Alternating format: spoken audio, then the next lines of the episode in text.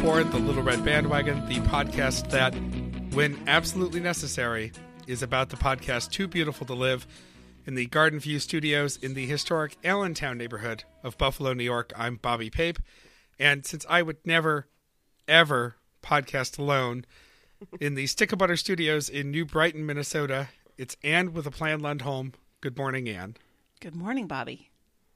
And I've been meaning to ask if there's a neighborhood name that we should be associating with New Brighton. Are you're you're kind of in the downtown area, right? That's the best I could glean from Google Maps. Well, downtown is rather generous term for it. there's a there's a couple two story buildings. I mean, I'm I'm across the street from City Hall and half a block down from the fire slash safety building, but other than that, that's that's about all we got going on around there. I mean, all right, the, so in the, the, heart city center, yeah. oh, the heart. Like the CBD. That's what we call it in real estate. The Central Business District. all right. All right. So in the Stick Butter Studios in the CBD of New Brighton, Minnesota, it's Anne with the Plan Home. Good morning, Anne. It's hopping down here. It's all that all that foot traffic um, and commerce I hear in the background. Mm-hmm. All right, and in the 40 and Flirty studios in the Legend Oaks neighborhood of Austin, Texas, it's Hillary Hill of H. Bomb Livingston Butler. Good morning, Hillary. Good morning. Do I sound like an adult now? I feel very like in control. Uh, I'm, you know, I'm waning as far as like my looks goes, but as far as my like capital and power, I am like getting stronger by the day. You're only a few years away from running for office. yes, I could be president now. I mean, I could be president Well- like five years ago, but you know, it's really the bar isn't feel that high. it's true. It's true. Sadly, Uh, and just down the road from Hillary, in the comfortable confines of his mountain room in the ranch in Manchac, Texas, my friend and yours, the one and only jail dude, Michael Andrew Drew McFrizz Frizzell. Good morning, Mike. Good morning. I wish this were the CBD area, but uh, sadly the cupboards are bare. You you moved away from the meth CBD of rural Texas, Central Texas. I don't know what the what the primary export of Manchac is. Barbecue. Mm, no goats. All right, we're going to do some LRB business followed by your week in review with a twist. More on that in a moment. Some housekeeping and how you can get involved with the show. Uh, Mike, why don't you get us started with some business? Well, for a change, I'm going to be handling the business, uh, but I can't let Anne off the hook. She she's very reticent about sharing her personal life, but um, I want Anne to explain how we're going to vary this week from our normal format. Actually, we already have varied, so there's no way we could revert, even if we wanted to. So, Nope. Anne, explain what we did this week. Well, one of my very favorite Little Red Bandwagon recap shows that I think about on and off, it's kind of a weird statement, from way back in the early days. I think it was even before you were involved, Bobby, even before Bobby weaseled his way in, was a show that Mike and Christy did where you guys decided that you wouldn't listen to TBTL for the week, and instead you would try to glean what was going on on the show from what got posted on the Stens page and talk about that. And you made Jeremy listen to the show all week, and he wasn't a regular TBTL listener at that point, so you put him through the torture of actually listening and taking notes and then he could kind of correct you and tell you what exactly went on and i remember mm-hmm. that as being just absolutely fun and delightful to listen to. I think I was in South Dakota in Sioux Falls in like a Hilton Garden Inn for my cousin's wedding, and I actually remembered like lying on the bed listening to it and thinking that it was so fun. So I got to thinking that um, we've all listened to TBTL for quite a while, and I feel like when you read the show description, you see what it's about, you have a pretty good idea of kind of how the conversation on any given day is going to go. Uh, like if I were to just look at the Monday morning, not to get ahead of ourselves, the Monday um, show title, Uh, topics include vegetarianism, Best Buy's automated phone system, body image, and the comedy of Adam Sandler. I'm pretty sure I know what happened on that show. So I thought, just for funsies, that we could go ahead and listen only to the show that we were assigned when we divided up the week to listen and lead the recap. So, uh, I, spoiler alert, I got Wednesday and Thursday. I have listened only to Wednesday and Thursday, and we're going to see if we can go through and talk intelligently and do a good recap of the show based on just one person having listened to the material in any given day. So that's my idea. We'll see how it goes. If we're being completely honest, uh, this was inspired by um, someone, maybe Phyllis, read the description of Monday's show and and and in our LRB chat said, "Oh no, uh, Luke, Luke did did the podcast alone," and we were all like, No. nobody wanted to listen to it. And so, but to Bobby's credit, Bobby will be the one uh, recapping the Monday I, show. I which- wouldn't say inspired by this because I've actually been thinking about it off and on for a long time, like months. Like, oh, that's not something that listening to the do. show. Well, okay, that comes out sort of weird, but it was. But somebody did say something to that effect of not listening to the show, and I was like, oh, by the by, it just like popped into my brain when it was getting discussed, and so I brought it up. I didn't necessarily think that we would have to do it for this week, but you know, no time like the present, so we're gonna give it a whirl and just see how it goes. Yeah, it's uh, it's going to be a lot of fun. But uh, before we get to that, we actually have a lot of business. There's there's a lot has transpired um, since we last got together, uh, and obviously we have to continue to talk about Hillary's 40th birthday because it was over a week ago, uh, but we're still within like you know the Price is Right uh, rangefinder of her birthday, so. Um, as long as we're within that uh, parameter, which includes this week, probably next week, and no, we're done. We're done after this. I promise. following. what you have a you have a you have a birthday update? Oh, No, I was just going to. Uh, y'all were so lovely and very kind um, about my birthday, even though you were making fun of me, but you were very kind. And I was, I just wanted to um, wrap up the surprise birthday party because it truly, I mean, Mike was there. Uh, it truly was a surprise. I had no idea. I mean, of course, I was like, I want somebody to throw me a surprise party. And I think I had told Dave low those many years ago that I wanted a surprise party at some point in my life. Um, who who does that? Who, I do. I do. I I can't believe I know someone who asks someone else to throw them a surprise. Listen, this is- and I actually like them. This is the thing. I plan, and Dave would agree with this. I plan 95% of our lives. Like everything we do, I plan. So basically, what I was just had said to him about this birthday, I really don't care what we do. All I want is to not plan. I don't want to plan anything. I don't want to be involved. I just do something. Get a babysitter. We go out to dinner or whatever. So um, the thing that was so funny is that that the week prior, work was really, really, really busy. Like I was staying late at work, and you know, and I was just in a pissy mood. And all my friends kept texting me. What are you doing for your birthday? What what's going on for your birthday? And I was like, I don't know. I don't ask Dave. I don't know. Like I was so mad, and I kept saying, I don't know what we're doing for my birthday. You don't have to tell me, but I'm just everybody keeps texting me. So like, I wish that I didn't have to be the conduit between you and all these people. They can just like text you. And he was like, It's okay. It's you know. We're gonna go to the Chick Fil A. you can get whatever you want.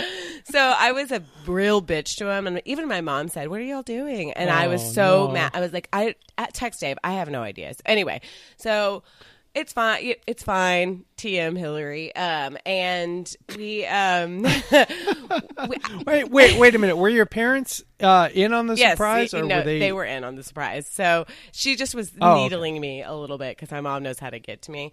Oh, It- that's that's It's rude, but it's fine. Um, so then we had like a neighborhood Halloween party. We had a bunch of stuff that day. So like I we I was ready to go around seven thirty or something. We get Dave called the Lyft. We get in. I'm like, ooh, where are we going? But I kind of wanted it to be a surprise because I was like, I was kind of proud of him. He's planning some like dinner that we're going to. Well, we pull up in front of PF Chang's, and I'm like, Um, I mean, I, I like a lettuce wrap fine, but like I'm a little bit disappointed that this is where we're going for my birthday. and Dave is sort of freaking out because he didn't really know where the place was, like exactly. And Dave, I love him. He has a It's- terrible sense of direction. Well, let me explain that. let me explain that because I, I came in a Lyft as well, and the Lyft driver didn't see it. I didn't see it because um, this part of downtown Austin it's weird. uh, a lot of the a lot of the um, stuff is up a level. Yes, yeah. Like you have to climb stairs to get to the. These are supposedly street level businesses, but No. they are like up a story. So if you're just in a car and you're looking out the window, you see the PF Chang's, and you don't see the the, the Max's Wine Dive, which- which is where this place was, which is um, you know pretty cool. It was, yeah. No, well, and I so when we he said no, no, we're going to Max's, and I thought, oh, okay, like that's cool. I like Max's. I mean, I'd been there before. It seemed kind of random, but I was like, all right, cool. You know, there's wine and stuff and chicken. Cool, okay.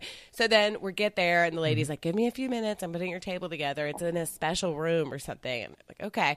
So we go. They lead us downstairs into sort of a basementy area, and the only time I had been down Wait. there was what. Back into the PF Chang's. No, no, no, no. This is at Max's.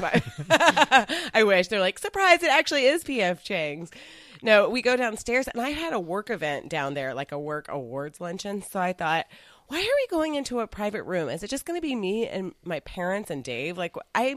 Why we could like stay up here? big room. Yeah, we could stay up here. Like it's weird that we're gonna be like I can talk whatever. I just thought it was weird that we were gonna have some like private room at Max's Wine Dive. And then I opened the door and it was a surprise party and my you know, it was so it was awesome. I mean, like my friends who helped Dave pull it off like did an excellent job. There is um my two best friends from the Dallas area came down and my sister was there and it was amazing. But the best kind of um, souvenir from it is that they have a life size cutout of me that is still at my office. And so we've been placing it in different areas and it scares the shit out of people. I put it in a phone room and this like old this man who's like mean and grumpy he walked in there to make a call and he was like holy shit hillary you scared the shit out of me. And i was like yes. So now i'll like it, i trying to not scare people quite as much but if you drive by my office you can just see this person standing out like you can look up at the window and it's just me like looking out the window.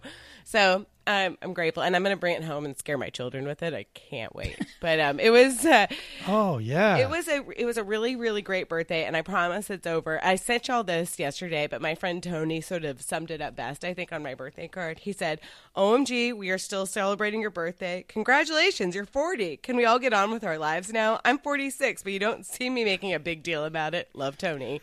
So I'm done. That's it.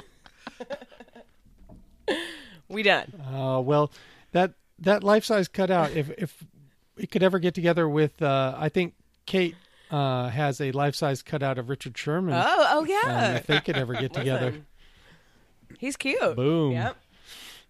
yeah, absolutely. Uh, Emily's uh, 48th birthday is tomorrow, which is today, I guess, as this is released. So, um, but she's she's going to be out of town as she is so often these days. She she'll be celebrating her 48th birthday in uh, Birmingham, Alabama. Gorgeous.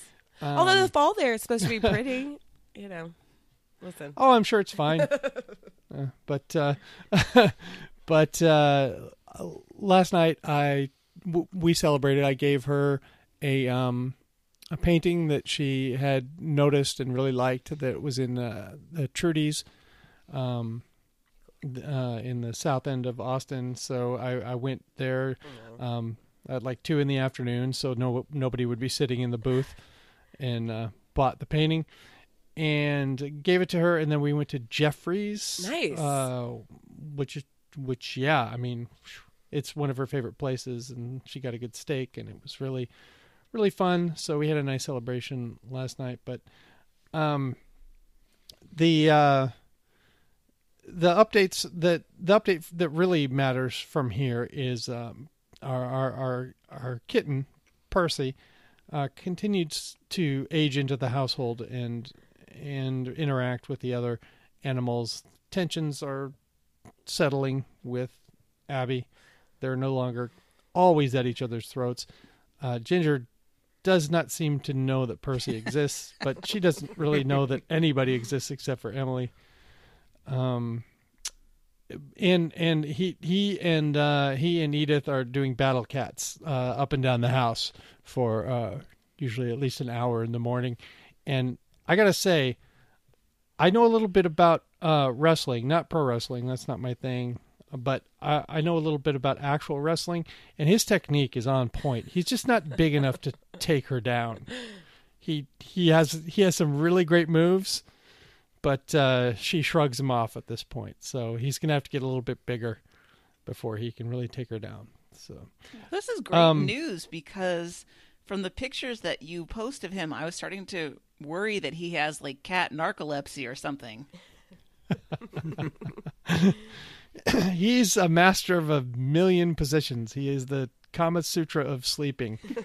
Uh, he he's like um he's like the Terminator of of sleeping. He can just melt into whatever shape or form he needs to to get into. So um but he does he does he he he doesn't work hard because he doesn't work he doesn't have a job uh but he plays hard and he sleeps hard that little guy uh since meredith's not here i'll give a i'll give a, a bear update for her.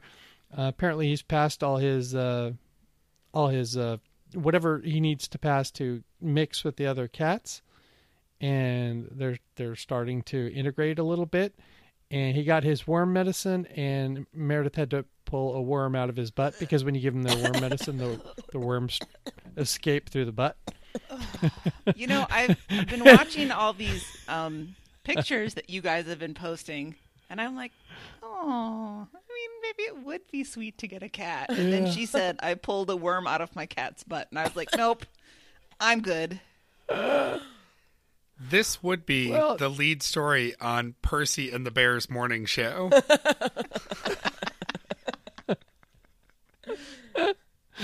Yeah.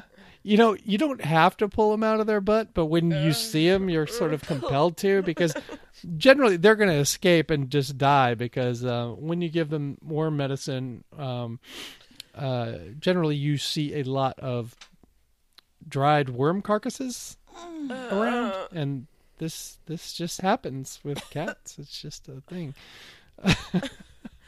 but we'll we'll move on from that to something that I find even more disgusting, and that is um, a story about the smell. And this is a smell that started happening. Uh, let's see. Emily left town on I think Sunday or Monday, and round about Tuesday there was a kind of a weird smell happening in the house. And I was looking around for it, and like by Wednesday, I had I had uh, isolated the smell to the pantry, which our pantry it's a, in a weird place. It's it's by our front door, and I isolated it in there, and and and we've had you know odd smells in the pantry before everyone gets them. You just look in there and say, oh, here's you know because sometimes we keep like produce in there, like oh, there's a potato that's past its prime, and we need to get that out of there or whatever. So I'm looking through the pantry, and I can't find anything that that could be producing a, a smell, sort of a sickly sweet smell. Uh, so I open up all the windows and I, I the pets away and open doors and just kind of try to air the place out because I don't want Emily coming home to a bad smell. So Emily gets home late. Uh, I think Thursday, Wednesday or Thursday or whatever.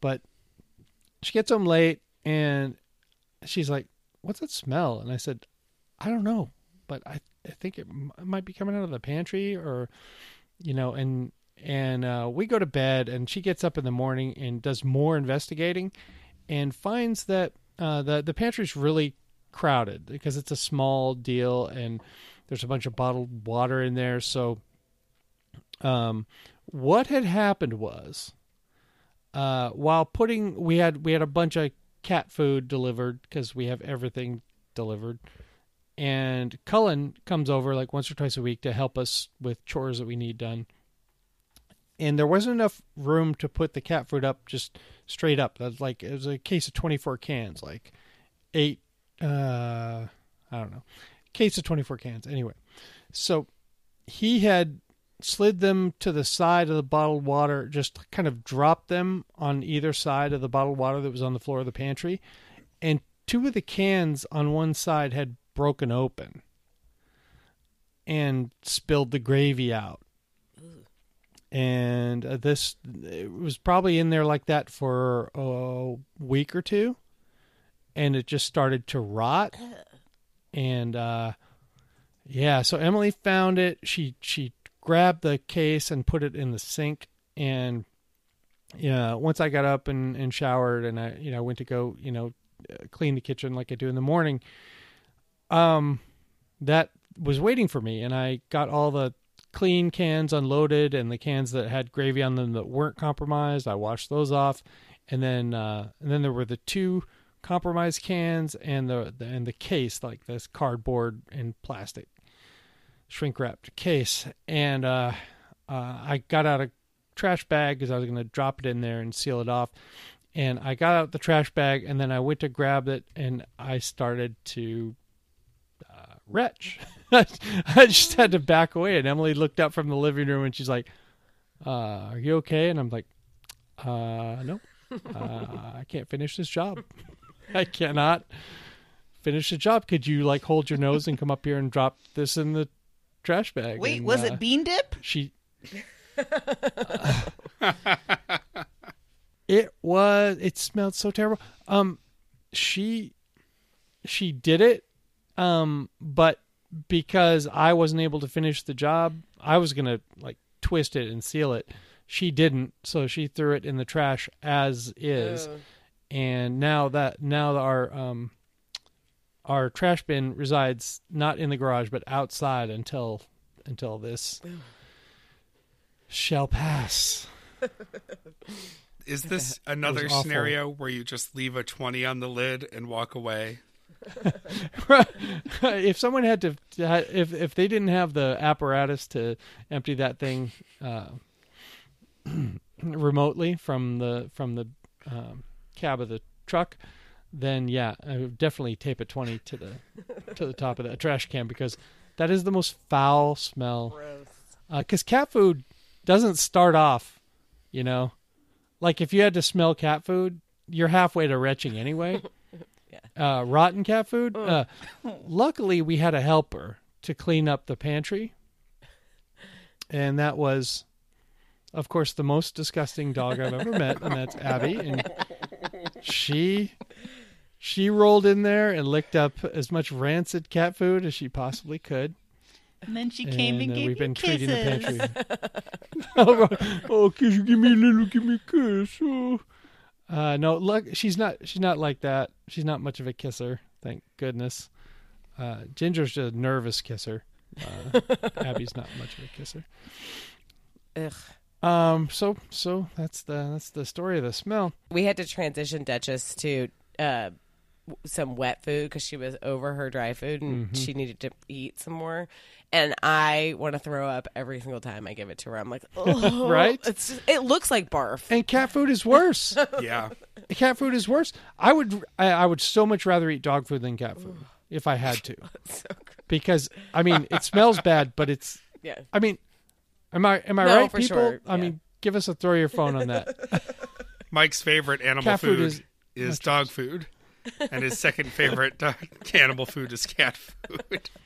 Uh, like let's do like the candy thing, like uh, dry dog food number one, dry cat food number two. No, uh, You know, Sam will uh, give Cupcake half a can of wet food at a time. We don't usually do wet food with her, but once in a while we'll mix it up. And the other half she'll put in a she'll put the can with the half a can left in it in a Ziploc baggie and put it in the fridge. And I just Oh, I just can't. I No, if it's just there from breakfast to dinner, it's it's okay. But if it ends up in there overnight, yeah, yeah. yeah. or or also, and I I've brought this up recently. Um, I've had a cold, and so I've been sleeping in awake weird hours, and uh, I was on a meth addled um, cleaning spree in the middle of the night last night because of all the Sudafed, and uh, was cleaning some dishes. She feeds the wet food on these little appetizer plates we have. And puts them in the sink without rinsing them off after, Ugh. Oh no, No. and just just this no, a- that's what you need an Abby for. aging. you got an important Abby, and then you'll never have to deal with any gross uh, dishes ever again because she she'll handle all the grossness of your household. Cupcake likes the wet food, but I think leaves a little on the plate at the end just to fuck with me. Yeah. hmm Goodness gracious. Uh, the next thing on uh, the business list here, it says vote, but I don't know what that means. Who put that I on did. and I just, I mean? listen. I know our audience. Most of everybody has voted already. I just wanted to put it out there since this comes out on Monday and uh, Tuesday is a really important day that I'm very stressed out about. So everybody vote if you can. Please vote if you haven't. I don't know. I mean, I don't really feel like it. I don't like doing things that involve any effort. mean, it's not a lot of doesn't- ennui going on in the country right now. My vote doesn't make a difference anyway. I mean, you know, maybe if it was the one vote that tipped everything over, then I would go do it, but it's not. if you had that guarantee of it being the one most important vote that's ever happened in the history of the world. But Well, yeah, then I Please. might do it. Just oh, kidding, everyone. I If- voted last week. If I have to look at the Ted Cruz bus ugh. one more time with all the hashtag cruise mobile, the cruiser. oh, God. Talk about wanting to throw up. That guy is the pits. Just, God, did you see he like tweeted out some Zodiac thing, which it's like, oh, LOL, you'll think I'm the Zodiac killer, but it's like, well, we kind of, it's a joke, but also you shouldn't be like playing it up. He'd be harming fewer people if he were the Zodiac true. killer. That's, Anyway, vote. I'd be so happy if he were just a serial killer. Uh, I haven't voted yet, but that's because I'm old fashioned and I'm going to get up and You walk, like to go? walk Day over to my of? polling place Tuesday morning. And I actually I haven't voted in New York in a long time. So when I left, it was still the booth where you go in and pull the handle and click the the Mm-hmm. the little knobs for each person you want. I don't know if they've switched to optical scanner ballots yet or what here. So I'm actually a little nervous. I don't know what kind of voting situation I'm walking into. The the voting machines in Texas are so They're stupid. so dumb. they they you walk up to it and it looks it looks like a touchscreen, but there's like a dial. So It's the dumbest thing you've ever. so dumb. And and uh, the first time I voted, I was in a wheelchair, and so I wasn't tall enough to see the signs that said it's not a touchscreen. so I got up there and I'm like, I'm touch touch touching, and then someone some you know the the geezer on duty, uh, the god. Hey, Um, I used to be the geezer on duty in Rhode Island. I know you're a veteran god. Uh, came up to me and said, "It's not a touchscreen." I'm like, "How was I supposed to know?" And he pointed at the sign, and I craned my neck, and I still couldn't see it. Like, okay, well, maybe a sign down here where us wheelchair bound people could see. Uh, us wheelchair bound uh, ex felons that have finally are reenfranchised and excited to vote, and then our screen doesn't work. You know. Uh, so that was my first voting experience, but th- by now I'm I'm savvy. I'm on my feet, and uh, and I was able to take a picture of my ballot in in which I did not vote for. Um, uh, who's who's the guy who played for Duke and now is on the Utah Jazz? Bobby um, looks just like Ted Cruz. Oh God, um, I, I can't believe I'm drawing a blank. I on know. this. Oh, they do. They look like disturbingly uh, the same. Yeah. I Anyway, yeah. enough sport. Oh, Grayson talk. Allen. I'll, I'll, I'll, I'll- Grayson. Of course, his name is Grayson. Jesus Christ, Grayson. I mean, if if your if your name is Grayson and you're not an asshole, congratulations. You've overcome the odds. You know where Yeah. Grayson? You know where Grayson's from? Jacksonville. Bortles.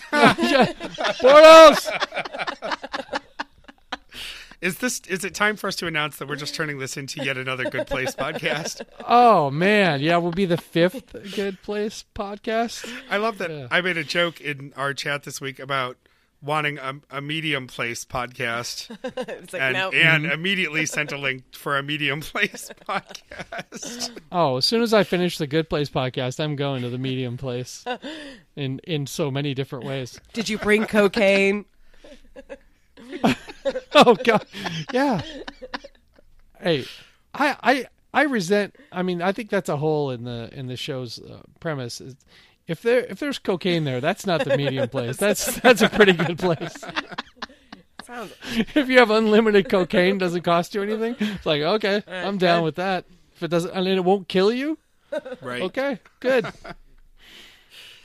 Um, and you're you're the keeper of the throw your phones. Do we have any general ones, or are we just going to hit them as we go? Uh, well, we did get one from uh, Throw Your Phone Gold Star contributor Ann Miner, who just says, hugging my phone so hard at Jeremy's rant. we really should mention how many people enjoyed Jeremy's voicemail the last Oh, show.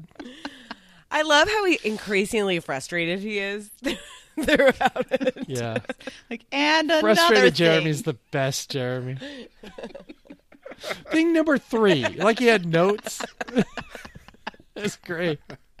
And he was like, I did not get upset at Christy for buying a bunch of fried chicken. Well, I got frustrated, but Not going to waste the chicken. Right. no, don't waste the chicken. I get that. I get that. I that would I would get off a diet to you know because uh, in this household I'm the one who finishes off stuff that you know goes unwanted, and I you know I would if I were a vegetarian I'd be like, all right, I guess I gotta I gotta kill that for a couple days while I eat this chicken that Emily doesn't want. She spent twelve dollars on it, so I'm you know it's got to go in somebody's pie hole. Now I want pie. I'm making pumpkin pie also- today. I think that was over? the longest business we've ever had, right? And I always want to come over. Always, especially on Sundays and Mondays, Oh, because I know that's when you have either been baking or about to finish baking. Mm-hmm. uh, and we will, we'll be there at some point. We need to talk offline about how to figure that out. But um, also, I need to, we need to find accommodations for everyone in the CBD of New Brighton. But I, I assume that Hillary can help with that. Yes. Maybe Meredith can bring some CBD to the CBD. Yes, uh, over half an hour in, we should probably get into your weekend Right. review. All right. We also- you took the bullet, Bobby. We also received a long email, by the way, general email from Bob Stein. Bob, we love you. You know that. He and I wrote back and forth a couple of times on that. But um, if we read it, this this will become. We will use the entire extra hour we got from the end of daylight saving time to talk about Bob's email. So let's skip it. Uh, Twenty seven fifty nine Monday morning musings, and again. To be clear, I'm the only one of the four of us who has heard this episode of mm-hmm. TBTL, and in fact, I listened to it twice. Oh, you poor bastard. And I did that because I listened to it the first time while protesting taking notes and had proposed in the chat that we just not discuss that this episode ever happened. but then when we decided to reframe and go with this format for this week, I took the hit of of listening to it and and you had I think said just just write down what you remember, but there here's the problem with solo hosting. It's sort of like when Luke talks about the first time he filled in on like a holiday, I think it was Christmas or something on the air, and he had a whole list of things he wanted to talk about for a three hour spot and he plowed through it in the first 10 minutes because when you don't have anyone to bounce off of, you just Right. Keep talking. That was Luke on Monday. Uh, my notes in the run sheet are heavily abridged. Um, and I usually am pretty good about taking scant notes. Um, but uh, Monday was just just a marathon of of topics. So let's see if we can do this in, in a reasonable amount of time. Uh, Luke is solo hosting. He has had five cups of coffee, Jesus. Good lord. and it, and he's recording, I believe, late morning. So it's not like that's paced out over the day. Um, Didn't we establish that his cups of coffee are not actual cups of coffee as we drink them well, at some point? it doesn't matter what size the cups of coffee Like are it's where because he's it's where the um the the the the um the Mr. Coffee little markings. are. yeah Yeah, so they're probably six ounce cups. But here's the problem: he's in a mindset where he's convinced he's had five cups of coffee. So Okay. he could have five cups of placebo effect for all I care, but he's going to talk like he's had five grown up big boy cups of coffee. So okay he's which nobody does or should do Right. Well, I, yeah, he's amped. Um, and he starts this episode by telling us that he is growing he's growing to like these kinds of episodes. He talks about how he used to dread solo hosting, but now he finds it uh, cathartic and interesting. Well, at least once in a someone's turned the corner on that. You know what? He's not the only one who's turned the corner on that. So let me uh, let me go ahead and read listener crits. Um, throw your phone now, and this will surprise regular listeners. Let's get critical, critical. Come on and get critical. Let's, get get, into into, criticism. criticism. let me let me hear you complain. Now I have to read all of it because I have to reference that. It starts hug my phone exclamation point. Hey friendos, I feel like I've become a character that I don't like on the show. One that has uh, come with the jail dude singing my name to an 80s Olivia Newton-John song. Well, I have enjoyed hearing my hot takes on the podcast and I stand by them. I feel like I'm always going negative, so I will switch it up. Here it goes. I really enjoyed Luke's solo ride on Monday. To me, it was entertaining to hear some concentrated Burbank for a while. I don't want a daily political rant, but I don't mind some truth to power from time to time. Anyways, I have overall enjoyed the shows this week. Power out. You know, Crit, you're the only listener who has his own theme song. and at least Mike didn't pick something from the 60s or the 70s the way he normally does. And if Hillary picked it, it would be from the 90s Of course. or the 90s. or from Hamilton. Yeah. Uh, God, Crit, give you me some picked a hell time next day. week. I'll do it. a hell of a day to shoot the moon. Uh, I I didn't hate this episode as much as I thought I would going into it uh, with Luke solo hosting. I like that review. That's great. Uh, Should be in the Chicago Tribune. You're the next Ebert. So uh, let me continue. Um, Luke mentions that Andrew might actually already be home from Cleveland. He's not quite sure. This might just be his buffer day. Uh, and then he thanks Kiki Lolo for doing all of Andrew's production work uh, while Andrew's been gone. So the fact that we're hearing the show, it's been posted, uh, that's all her. So thanks, I think, to her. Uh, then Luke goes on a tangent about Pittsburgh. Obviously, tragic, terrorist act, awful. He actually has some very thoughtful words. Listeners in Pittsburgh, he's he's good about these when bad things happen, um, and he checks his privilege. There a were little good bit. people on both sides of that tragedy, though. There were, I mean, you know, let's not discount, you know, both sides I'm, of it. I'm It's- sure that there are two sides disaffected of- loser Nazi wannabe was really a good person at heart. Right. Yeah. He thought he was doing the right thing. Uh, so he he checks his privilege a little bit too as a straight white male in this world. He does ramble on a little bit to other disadvantaged or otherwise threatened populations in this conversation. It gets a little broad. Uh, he has some praise for the kids these days. I don't remember exactly what the context was for that, but just that we're we're doing all right apparently, or the ones after us. I don't know. Uh, back to lighter talk. Luke was genuinely surprised, and that's a quote, that he did not win Mega Millions. I know that this Homeschooling. I know that this was covered effectively. I'm jealous of this part of him. I'm totally jealous of this part of him. You know what though? I actually sort of relate to it a little bit. I like don't play the lottery at all, but then of course at work they were like, "Give ten dollars and we're gonna buy a whole bunch of tickets." And I was having a supremely shitty day that day at work, and so I was just like, you kind of talk yourself into it. Like I intellectually know I'm not going to win, but I'm like. How fast would I leave my office if we actually did? Even if I won like a million dollars, how fast would I leave? Because I was like so fucking done on whenever Tuesday. Um, so I like kind of get it, but it's ridiculous. I mean, Hillary, I I don't get that at all. Like I I was watching um uh I I DVR the Rich Eisen show and Yeah. like I watch it at night and they were talking about, you know, what would happen if they won the Mega Millions and whatever and and how they wouldn't show up or whatever. I would totally show up at least for a day. yeah, He's like just just be like, "Hey, how you doing?" yeah. How you doing? I'm doing pretty good. I'm doing good. You you want to chew me out over something? You do you need anything? Cuz uh fuck you. yeah. I maybe Fuck you. I maybe would be like that that like flight attendant from JetBlue that was like, fuck all y'all, and like slid down the um, slide a few years ago. that would feel pretty good.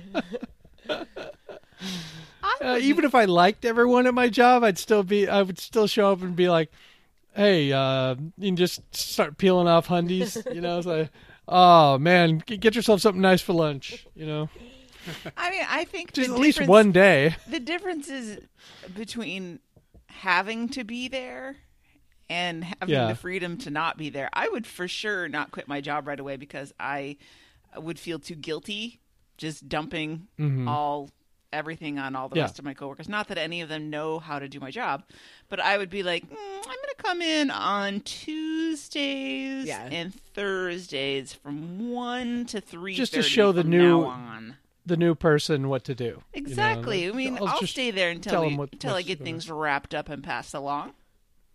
Yeah. Plus, they need time to get the jet Where, ready. what are you in a hurry to do? You're just, it's just a beach waiting for you. You know, it's like This is the literal definition of "fuck you" money. Yes. Yes. So, yeah, Luke genuinely surprised he didn't win. Uh, then uh, we get the update on the Halloween party that Vives threw over the weekend. Uh, Luke and Carrie were supposed to go to this party. My, uh, Luke had, of course, told us in advance about his costume idea, which was to be Mike Lindell, the CEO of My Pillow. Uh, but they ended up skipping it because Luke had some flight delays getting back from Chicago and Portland. They were just feeling a little Wait, what is the My Pillow guy? Is he recognizable? I'm not familiar with it. He has a mustache and a real heavy Minnesota accent. And a creepy smile and a gold Mm-hmm. chain with a cross on it around his open shirt, hairy chested neck. Really? And he clutches a pillow at all times, like a security blanket, except the pillow. Now, would uh if I went as the untuck it guy and just acted like I cured cancer, is that a good costume? Yeah, Uh, absolutely. Yeah, no, I think the My Pillow guy though, like I think I could do it. it you uh, messy, dark, thinning hair, mustache, heavy, thick mustache, the gold chain, blue, like a blue sateen, like a fake satin button-down shirt with the top two buttons popped, gold chain, little gold cross, a, a branded My Pillow in your arms. I, I think it would be very recognizable. Um, oh well, yeah. There. I mean, yeah. If you have to do an indicator like well, that, even if you I'm don't not put buying a words My hundred Pillow, like, pillow just for the that's true. Halloween joke. That's true. just just just write my uh, my pillow and sharpie on one of your worst pillows. Do you guys have a, a, a pecking order? So our pillows go uh, our bed, Oh, yeah. guest bed, uh, extras in the closet, camping pillow, garbage. We hate each other's pillows. Emily has Yeah. pillows that I just think are useless, and then she she finds my pillows completely repellent. We have the same Um, same just- issues here. She finds, but Sam Yeah. finds my pillows way too firm, way too big, bulky. Yep, Dave She sleeps on these a sh- exactly. mountain of pillows. I'm like, how do you even? You're like, he's like upright, basically. I don't. I like to be, you know, elevated a little bit, but he's like at a 90 degree angle, basically. I don't. I don't understand it. Mm-hmm. He's ready to accept his harem. LRB is pillow talk. This is good. Come in, ladies. I'm here. Uh, but they skipped the Halloween party because of delays and exhaustion. Also, Luke was having some moral dilemma about the Mike Lindell costume because uh, the My Pillow guy was a, a druggy uh, crackhead, professional crackhead who who used so much crack that he was cut off by his crack dealer. That's apparently a key part That's in his. that's the biggest bullshit story I've ever heard. that's in my the, the the turning Huge point. bullshit story. Right. Uh, good luck finding a crack dealer who's going to stop selling you crack because you're buying too much crack. That's that's the dumbest story I ever heard, and for that reason, I will never get on my pillow. Uh, also, he's a big Trumper. He's a big Trump supporter. Yep. Yep. Oh God, So there's that. He's probably going to be. he believes lies. He tells he's lies. going to be first in line to vote for your Senate candidate married to the hockey player. Mm, probably. Yep. Karen Housley, not Karen. Karen Housley. Karen. On to a callback from last week.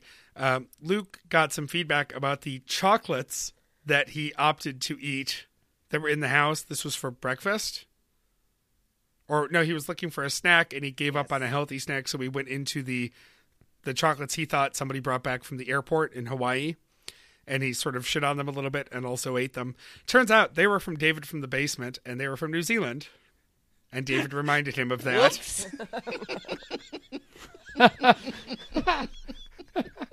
What a dick. Uh, it is at this point that Plus, they're delicious. Why why get mad about some delicious chocolates? It is at this point that I will note that we are just hitting the commercial break. just as an indicator of how far into the show we are. Wow. All right, back. Luke says he we are quote sliding into the DMs of seasonal affective disorder. Uh, he decides that he can't talk alone without a music bed, so he puts on some Oscar Peterson trio under him. Oh, thank God I didn't listen to this. Meredith, I hope you didn't listen to this. You know she didn't. She's not on the show this week. There's no way. Yeah, that Monday show. I mean, she might have listened to some of the other shows, but there was zero chance that she listened to the Monday show. Uh, Luke and Carrie decided to put on some scary movies since they were in instead of going to the Halloween party that Andrew specifically went to Cleveland to avoid. But instead of actual scary movies, they end up watching the Lady Gaga documentary and then the Adam Sandler 100% Fresh special, which Luke talks about in detail because he feels like he's realizing now that as Adam Sandler ages and is not just doing the Hanukkah song, that his comedy stylings have actually matured at the same pace as Luke's, and he actually enjoyed Oh. it. Shit, I have a confession. Um, I've been watching a lot of Netflix, and uh, it keeps suggesting Adam Sandler because I guess it knows that I'm like Adam Sandler's age, and I liked um, The water boy or something. um, I I gave that thing a spin. I gave it a day in court, and I got through about ten minutes, and it's just terrible. it's awful, not funny. That's not the Is that- confession. Not funny, as Terry Bradshaw would say. Is- Not funny. Is that parody song that he came out with that I've seen around the internet? Is that from that special, the wallet keys phone thing? I don't know. Nobody knows. I, it may not have been in the first ten minutes. So yeah, I'm well, not aware I saw of that this. every everyone was like, Adam Sandler wrote the most perfect parody song of all times, and I was like, I don't know, I was bored or something. I don't like Adam Sandler. But it was like six minutes long, and it was so repetitive. There was one joke that they repeated mm. 400 times. I was like, this isn't funny. Hmm. Yeah, Also, if you're going to say perfect parody song, it, it's probably Weird Al. Like, I'm not even the biggest Weird Al fan, but you have to give it to him. It's his genre. Uh, yeah, so Luke enjoyed it. He talked about how it was edited so that he would be starting the setup of a joke in one venue and then finishing it in another because they filmed a bunch of his stand up and like spliced it together in quick cuts. Um, Yep. Then he mentions that he recently got an email from Jen, uh, Jen Flash Andrews, who was watching the Too Funny to Fail documentary about the Dana Carvey show and just wanted to email him about the awe and wonder that is the fact that TBTL managed to last this long. Aw. So, and, and in a very proud way, you know, she she had nice things to say and he mentioned that they're still good friends. So, that was nice. Would have been great if he had gotten that email and said, "Hey, are you free on Monday?" but hey, whatever. Did he talk Yeah, about well, why he was talk doing about it that. solo? I Well- was like, Yeah. probably he thought on Sunday night, I'll call Sean or whatever, and then nobody that he called at um, ten fifteen on Monday morning could do it. Yeah, I mean, uh, so uh, Hannah Brooks Olsen, uh, Sean, Bean Baxter, Stu, Chris Hayes, Five Minutes Nick. with Adam Carolla. I don't know, Nick, uh, Carrie, uh, anyone in your contacts? Rudy, Anyone? Camaro Kev. Right. I don't understand Uh, why Lou can't call you up, Mike. You could do a show with him, You almost did I his don't job get it filling either. it. and you have a microphone. Well, that's that's the thing I was thinking too. Is like you have you have all these people in your contacts. Just make a list or prioritize if if you if you want to do that, and then just start going down the list. And then eh, the first person that says yes, just that's going to be a phoner, but just you know, if they happen to have a microphone, then just tape sync it, and it's it's just I can't imagine why he would do these shows alone. Hey, just, it's Hey, a Shin- terrible idea. Shinji, I know that SPK doesn't open for a few more hours, and I know you have a microphone. You better come on and talk about karaoke for just 20 minutes. Yes, that would be great. I'd love that. Anybody, just the mailman. Anybody. Uh, Rich, Rich and Linda, who are definitely real. you want to come prove it? Right. He could do their voices. It'd be great. Uh, no, there was no reference to why or how he ended up alone. So, I don't know. Andrew just wouldn't do that. no, no. Andrew ain't doing that. Luke could just call the Alaska Airlines customer support to change his next flight and just Please record it. anything. Another thing being to bounce things off of. Yeah, the problem is I think that he's getting I think that he thinks he's getting better at the whole Rush Limbaugh style hosting, Oh, which is just terrible. It really is. uh, you know, um, the the place that does my prosthetics. Um, the last time that I went up there, uh, I got there really early and I parked way behind the building to to just like have lunch, and I didn't realize that I my lights were turned on, and so when I went to turn on my engine to go back to the front of the building and go in, my it was dead.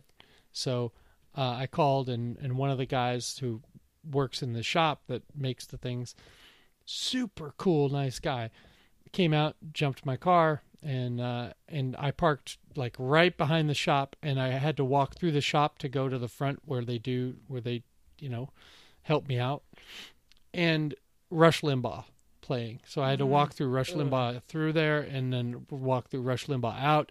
And these people, the two that I know that work in that shop, I love these people. They're so great and fun and nice. But now I don't like them. Yeah. Now I don't like them because they're listening to this all day, and I'm like, oh, they must be assholes, Is there a chance that you could take them out for breakfast on Tuesday and not return them home until after the polls have closed? right? hey, have you guys voted? Oh, my engine's dead again. It's too bad we're in such a remote restaurant. Oh, Uh, this is taking forever. I'm so sorry, uh, Luke. Uh, Luke left the fault. case to his. No, it's it's Luke's fault. Luke left the case to his AirPods on a flight. He wore the pods. He left the case, so he needs to buy more. He tried to call Best Buy to figure out how he could get more, and got trapped in an automated service hell on the Best Buy phone line. Um, not while he was recording, but he just felt like he needed to tell us about that. He hopes that the Bills will beat the Patriots. Monday night. LOL. we could have could have spared you some effort on that one. Uh, he talks about how he's going to make some vegetarian lasagna. I believe a sideways video of that made it to Instagram. Was that what that was? He talks about how it's tough to order vegetable, uh, order vegetarian food rather, and also stay on his grind. Something that was pointed out to him by Lynn Pham in Chicago while they were having a meal together in Chicago for the Wait Wait 20th anniversary, and Luke ordered fries, and Luke and Lynn called him out for being off his grind. oh man.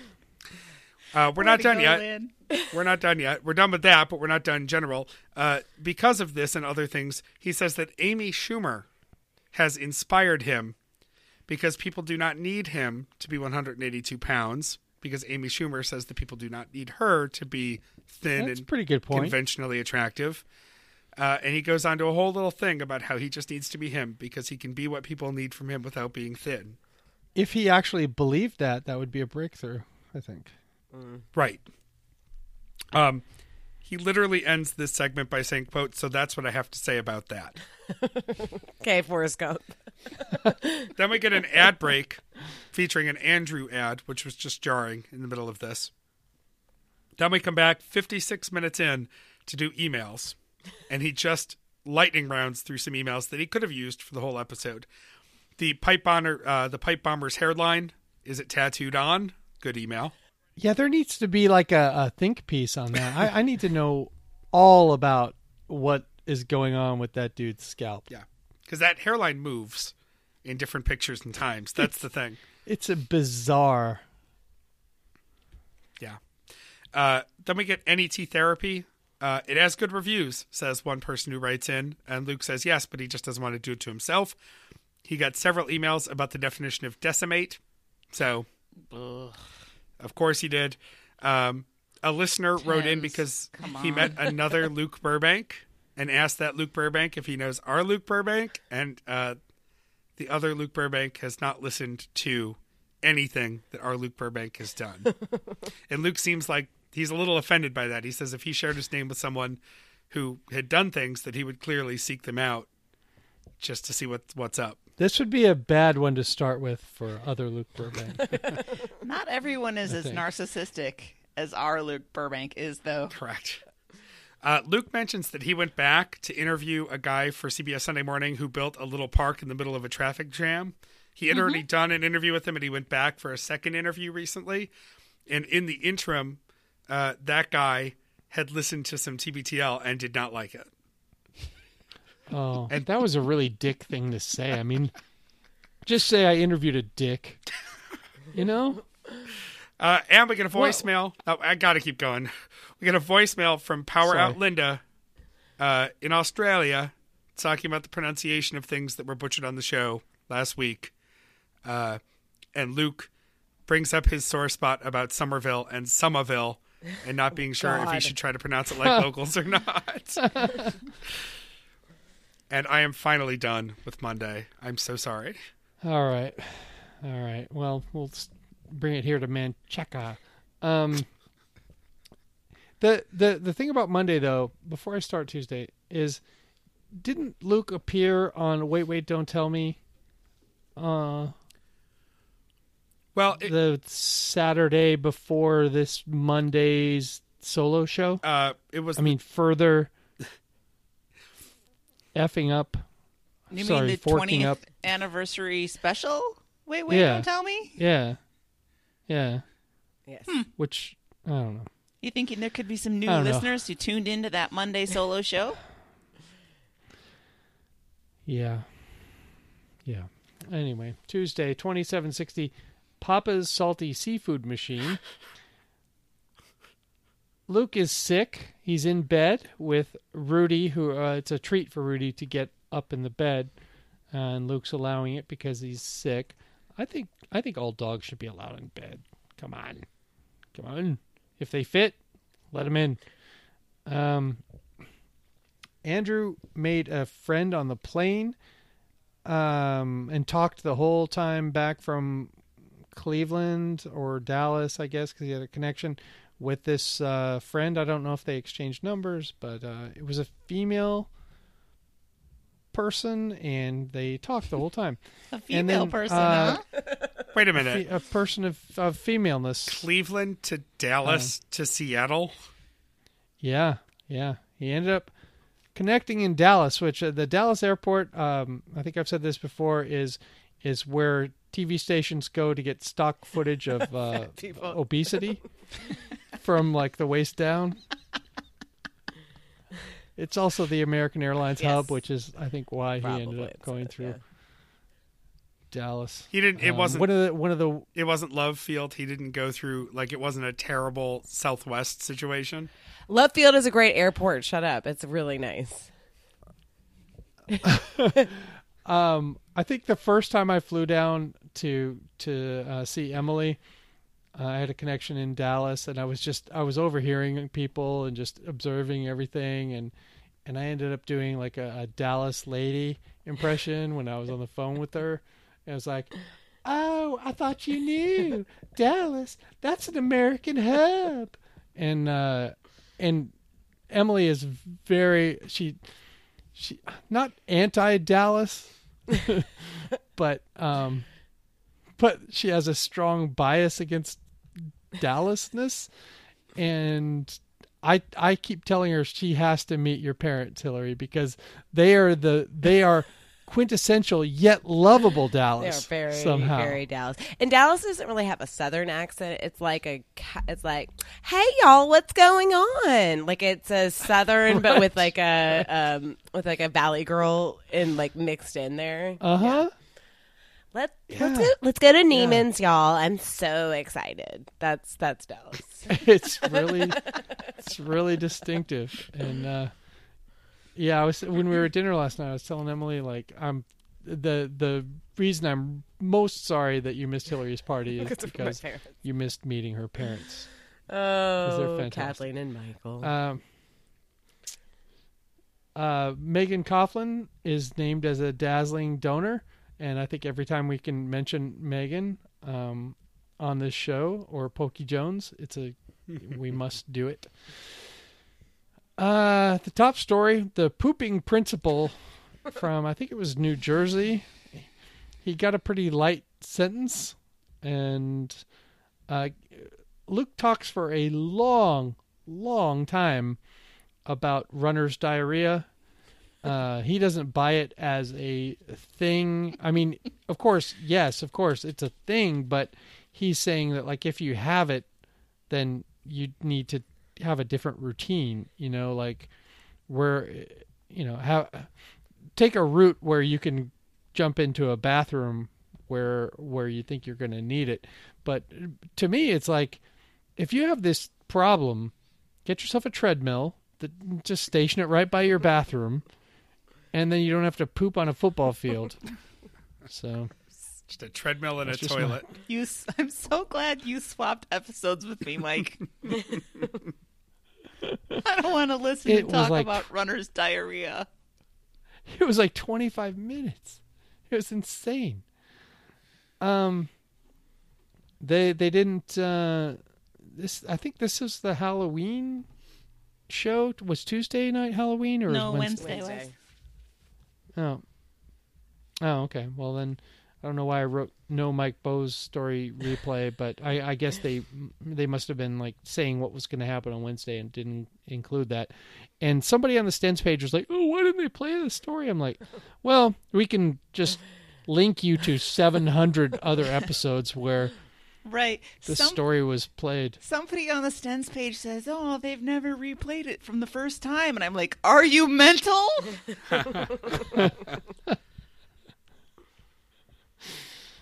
Yeah, it was it was kind of a relief. Um, then there then there's a, a long discussion about um, there Monday Night Football has a new crew this year. Uh, Mike Tessitore, uh, the the the Don't care. Jason Witten, Don't care. isn't that the guy's Yes. name from Dallas? Yes. Jason Witten. Bobby. And then they have a sideline reporter, uh, Booger McFarland. uh, he's a giant former defensive lineman, and he they have a um, a cart uh, that runs up and down the sidelines, and he's just moves along the line of scrimmage. Um, and somebody from the stands was caught on microphone saying, "Get that shit out of the way, booger," or whatever, you know, because it's blocking their view. You know, they paid for tickets and it's blocking their view. It really is just like kind of a glorified version of what already exists at every televised football game, which is the camera that moves up and down the. It's just his is a little wider because he's a big guy and he's got a screen and there's a little screen behind Well, it's him. like or they put a whole little tiny anchor desk up there for the crane shot. Yeah. Football is Yeah, ridiculous, and I actually- you guys. I don't know what you think is ridiculous actually- about a man named Booger doing flying commentary up and down the field. I'm going to defend it. I like it. I, I like the new do. crew. I like I like Booger. I like what he brings. Um, I don't like the way though that ESPN like like, films it. There's something that feels very like arena football every time I watch an ESPN uh, Yeah, it's Monday a little night. gimmicky. Mm-hmm. Yeah, I don't know. There's something, and maybe it'll be better with the new crew. But I don't. I- Whenever when I caught a little bit of uh, the Monday night game, I was like, "Ooh, I don't." There's something about it's like garish or something. I don't know what it is. I don't know why they insist on lighting up the strike zone. Oh wait, wrong ESPN sports coverage. Uh, no, I, I just don't like Jason Witten that much. It's like they saw what Tony Romo Yeah. did for CBS, and they thought we got to get on get on this Dallas retired action. get the next retired cowboy. just yeah, he's Sure. fine, but it's not that good. Yeah, I I I'm I'm lukewarm on on uh, on the booth, but uh, I'm all in on Booger. Um, and speaking of Booger, uh, I think it might have been Tuesday in the LRB chat or the larger chat where Hillary, you brought something to our attention. There's a guy who happens to be a fraternity brother of mine from you know who's much younger and from from Indiana, uh, who purposefully calls himself Spud Dick. Could you give us a little BG on this fellow? Okay, so in part of my working life, I have to, amongst other things, I have to um, like do some accounting stuff, and we were working with a guy in Indianapolis, and then he said, "Oh, I split my commissions with this other guy, so you need to add him to the deal." And I was like, "All right." So he gave me his name, and it was Jerry, quote Spud Dick. And I was like, I kept thinking, who who goes by that? I mean, first of all, your last name is just like an albatross your whole life. I mean, that it's not it's not good. And that Oh, so Dick is a, is for real his last Dick name. is for real his last name, and I googled him, and he was apparently a he played college ball somewhere, um, but he um, his first name is Jerry. From what I've gleaned, is that maybe he has a father that's in the business. Shocking that it, you know there's some nepotism in the commercial real estate business. Um, that his father's named Jerry, so I guess uh, he was nicknamed Spud and it stuck. So his name is Spud Dick. Yeah, because J- JJ Dick, Jerry Jr. Dick would have been terrible. Uh, so yeah, I've been living off of this for uh, you know about a week. I I think I talked about it last night at dinner. I was like, "Look, guys, I mean, this poor kid. Actually, I don't feel bad for him. He's probably a millionaire by age 28, so I don't really feel that bad. But Sure. he does have a shitty name. All right, go Delts. Um, uh, Oh, let's see. I just found his his uh, college or high school football like on field headshot, and he he looks like a spud dick. There's no doubt about it. Yeah, he looks like uh, who's the uh, senator from Kentucky who has the perm? Oh, uh, Rand I Paul. never think of that Yeah. guy's name. Yeah, he looks a little Rand Paul. have yeah, he does have a Rand Paul He- essence to him. I was gonna say he definitely doesn't look like Mitch McConnell.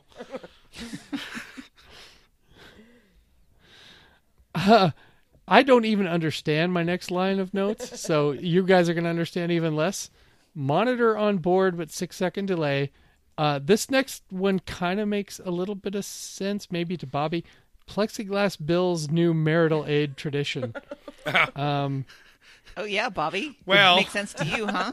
the Bills, the Bills famously um, throw throw uh, Yeah. dildos on the field.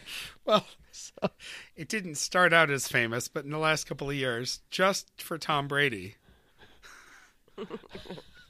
That's fantastic. and I believe It's such a feudal gesture. It's such a it's it's like an Animal House toga party of.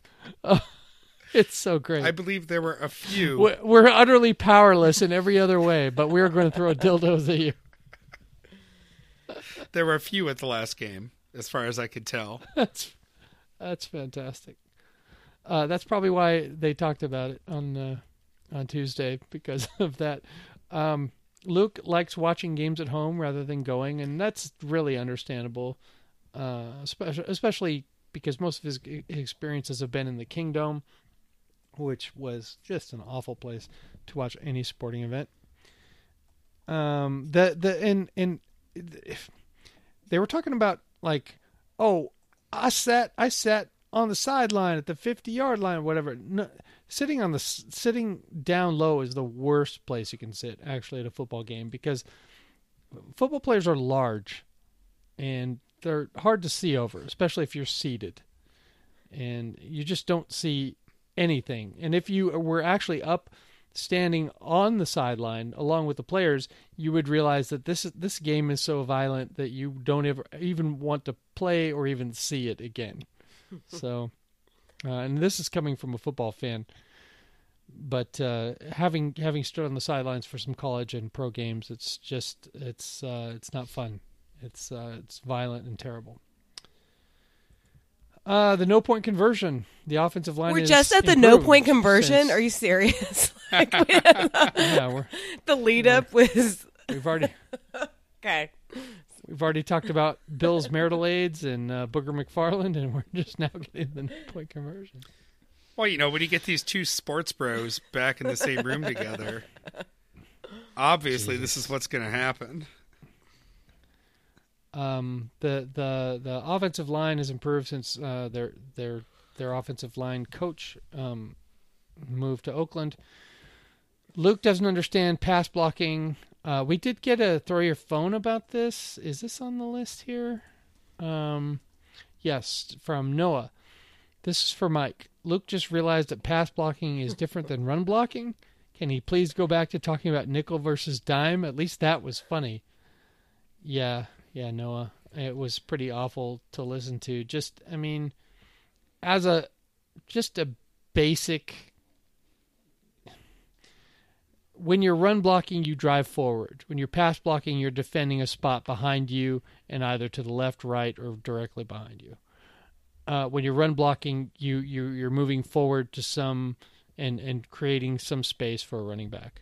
That is, I guess that's just in two sentences that Luke doesn't understand. Um, that's it. So that was for you, Noah the Browns fired Hugh Jackman and Jackie Haley. Uh, which they were never suited to coach a football team anyway. They probably would have won more games, I think, with Hugh Jackman and Jackie Haley. Jackie Earle Haley. They could. Yeah, yeah. He, so I they mean, had he- two he actors did have a s- coaching. Well, Jackie Jackie Haley had a background at least in sports as as he was a star of the Bad News Bears. but they couldn't have done worse. They couldn't have done worse. Luke predicts because he says that when coaches get fired, the team always goes on a winning streak. He predicts five straight wins for the Browns. Okay. Okay. Yeah. I, I, I feel like I'm just about to watch. And I know I'm just about to watch the Browns lose really badly today. So that will that prediction will go out the window. The um, the defensive coach who was suspended for a year because he put out bounties on players when he was in New Orleans has been elevated to head coach. What could go wrong with that? uh, and then there was a lot of ta- talk about a uh, a play by the the Seahawks punter um, Dickson. His last name is Dickson, and he supposedly said that he had big balls for making the play that he made, but it it well, he didn't really say that. Someone kind of put it in his mouth. I didn't just say that someone put big balls in his mouth, but uh then the talk of Brown Steelers free kick in which no one seemed to know the rules on special teams, which happens a lot more than you would think. Special there's a lot of weird rules on special teams and a lot of times the guys that are play special teams aren't the the cream of the crop, so they don't always know the rules. Luke realizes that he hates New England to a harmful degree. it makes him like it makes him like upset, and I get oh, that. God, I get that. I'm it. sorry, Be Hillary. better. Be better football I'm- teams. I'm sorry. It's just visceral. It's- I just want him to. I just want to. I don't know. When when they're playing this, if they're ever playing the Steelers, I'm just hoping for the blimp to just burst into flames and fall right on. Okay, so this is what I'm going to say. I understand that people hate the Patriots. Fine, whatever. Get over yourselves, but it's fine. But I remember my mother said this about Brett Favre when I was like, "Oh, won't he go away?" Like I was so annoyed with him because he just kept hanging around. Mm-hmm. And she said, He did let it hang out. Like he did, but also she said it's kind of like Hello. sort of nice that somebody who's a little bit older is still decent. And it's like oh like he's kind of my age or closer to my age. And he's like still actually mm-hmm. you know doing his thing. That's how i feel about brady. He's a year older than i am. And he's still I, he's not how he was you know eight years ago or whatever. Two, he's not how he was in 2007 but he's still fucking good. And he's still a lot better than you know take your pick. Most of the freaking quarterbacks in the NFL. So you know what? Suck it, Luke. Blake Bortles. yeah. Well, Blake Bortles didn't beat him, but we like we beat Blake Bortles last year, so it's fine. Ah man. Oh, don't bring up that game. Um the the the thing is when when your team is good, like when the Hawks were good, you know, the the everyone hates your fan base. True. You know, when the Hawks it was like, "Oh, you're a bandwagon fan." Whatever. Neon green and all that bullshit. But You know what? To be honest, It's a good- most it's- football fans are trash. Like that's just the way it is. Like name me a like a, a franchise that you're like they have the best fans. There's none. They're like Philadelphia trash, Cowboys trash, Seahawks trash. Like they're just tr- like it, football fans are trash, but it's fun. but John-Yu's cool. yes. um, Uh, I, I, uh, they, they go I want to interrupt with a little more sports talk, only because I just remembered to log in Oh and my check god. the, the fantasy. And it's like I'm a- let's get through it. I just want to know. I have so much more interesting things to talk about in my days than this, you guys. but I don't know that. My hamburger sandwiches are poised to beat Luke's team Game of Throws this week. I'm a 94% favorite, and it's because his running back slot Wow. is empty. His flex spot has a bye, his kicker has a bye, and his defense has a bye. Well, I'm going to defend Luke here. He has actually tried this year uh, to to get in and change his lineup. Yahoo is the fucking worst as far as um, once you kind of lose your way, yeah. uh, trying to recover and get back in on a regular basis. I I have a I have an email um, like back from the draft that allows me to get in, but if I didn't, um, it's very difficult every week. No matter what device you try to get into, it like throws you like into an endless loop of trying to recover passwords to the point where um, and please don't hack my bank account uh, or all the things that I use this password for now, but a large uh, part of my passwords is fuck Yahoo, and for everything in my life, all kinds of things. Fuck Yahoo is like the meat of it. I mean, there are a lot of variables past that, but uh, I'll defend Luke on that. I mean, he has tried this year and he's given up clearly now. Uh, I think he beat me while he was still while while it wasn't a ghost ship. I'm terrible this year. Yeah. So, um, so you know, Bobby, you, you get a freebie this week, but I will de- I will defend Luke, and if I can possibly hack his account, I might um put together a decent lineup for him in this like 30 minutes we'll have before we before the game start. Um, and he'll thank me for it later. Uh, I'll put Ben Roethlisberger back on his team, despite hi- him finger banging a girl in the bathroom uh, back in the day. Um, the last thing from Tuesday, they talked about their 5 a.m. week. They're trying to schedule that up where they get up at 5 a.m. and they're challenging the listeners uh, who can do it to get up at 5 a.m. and see how much more productive they are. So, whew, thank God I'm done.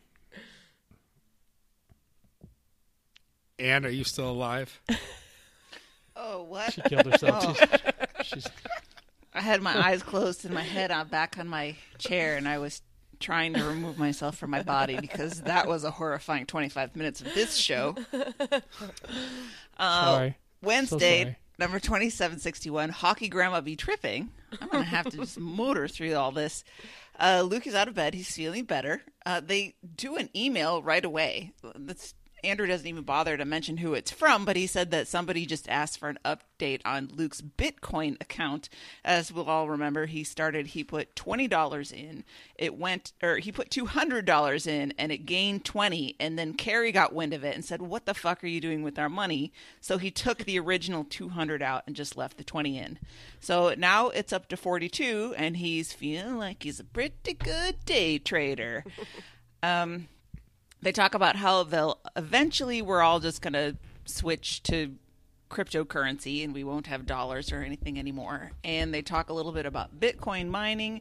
And Andrew th- asks if maybe utilities should raise electricity rates for the companies that do the Bitcoin mining since they uh, so heavily use the resources of the towns that they're in. And Luke says they should create different rates for commercial and residential electric use.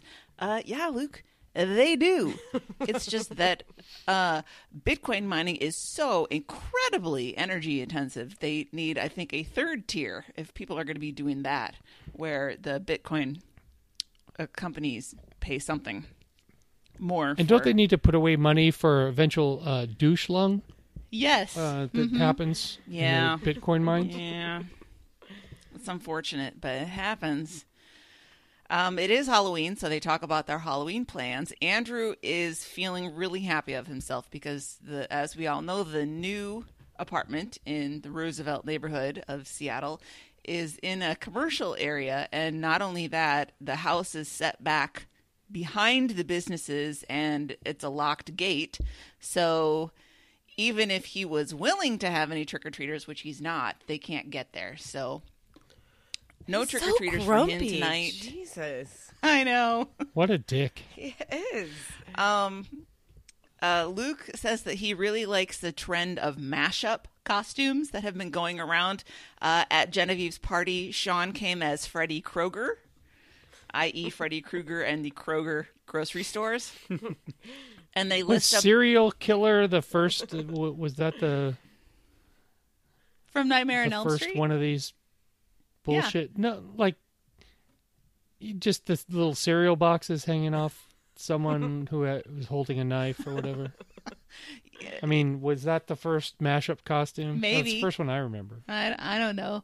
Um, I, I won't go into a ton of detail on it, but they list a bunch of different mashup uh, costumes that Luke likes, including um, Saint Nick Fury.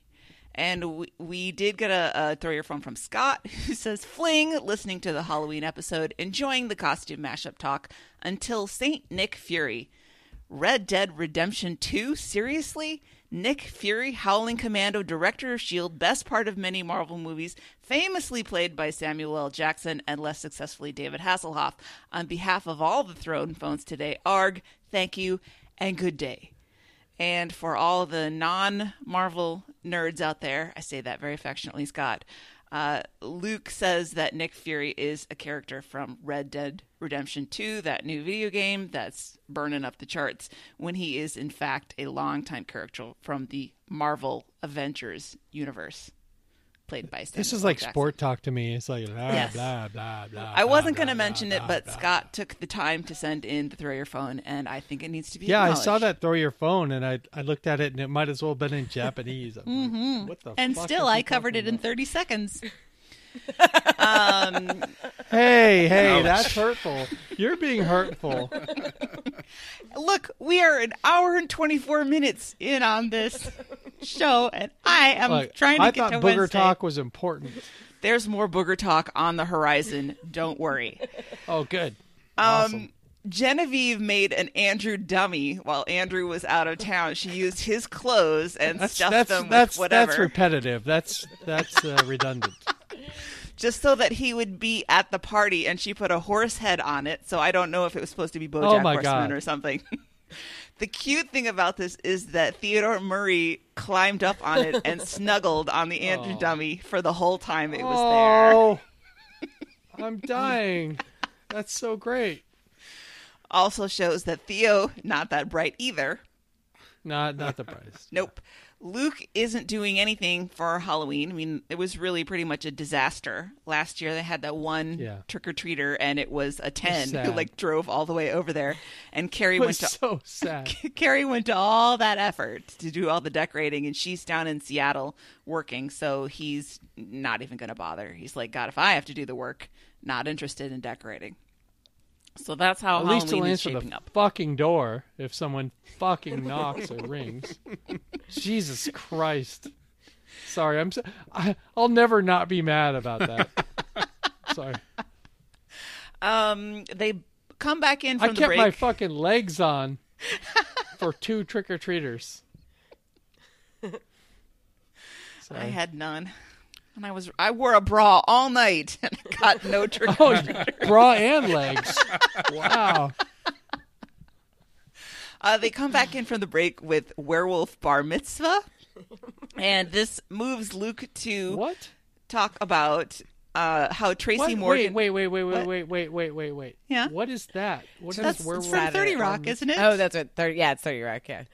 Oh, I don't think I saw that. Oh, well, it was the. the I'm not a completist on Thirty Rock. no, so I I'm not either. But they play that a lot. But it was a Tracy Jordan song on 30 Rock. And so That Luke, rings a little bit of a bell. Luke says that Tracy Morgan was just terrible in comedians in cars getting coffee. And he's starting to wonder if Tracy is in on the joke or not. When you see him on 30 Rock or whatever, is he deliberately acting or is that just the person that he is and the writers are taking advantage of him? Um, I have never actually cared for him very much. I don't think that Brian Fellows was very funny, to tell you the truth. Um, And he Genevieve also almost died. So, like, I feel like anything That's post true. that, it's kind of like, I don't know, you know, is he in his right mind? Who knows? Right. Right. I always I don't know. I never thought he was that funny, but Genevieve saw him. He came uh, not to her college, but I think a college in the area when she was there, and so she went to see him, and she said he was just terrible. Uh, and this brings Luke to think about how he wishes that back on the radio days of TBTL, maybe they hadn't quite, they, they shouldn't have played so much of the, hey, look at this crazy person audio, the funny stuff that's going around with the, I don't know, person who's just frankly mentally ill. Yeah. Because he, he's at the point where he thinks that probably wasn't kind because the joke was on that person. So I thought that was a positive development. Uh, top story is the WeWork company, which is the one of those places that does collaborative and shared workspaces for tech entrepreneurs. Your idea is just about to take off, but you need some office space, but not an entire building, so you can rent space in these like co-working places um, uh, in order to attract just the best tech bros. Uh, WeWork has free beer on tap all day and mandatory happy hours that people have to attend. The story is about a woman who reported It's a fucking nightmare. yeah, this lady, she reported being sexually assaulted twice. Not that she reported it twice, she was sexually assaulted twice and reported it both times. Um, and both the men say, I don't know, I was too drunk. I don't remember what happened. And Luke and Andrew's response to um, sexual assault in a beer fueled workplace is man, aren't mandatory happy hours terrible? God. And answer her phone. If it's just beer, yeah, that's that that's terrible. So now the Can somebody The- come off a couple dollars for some uh, some vodka or a little gin?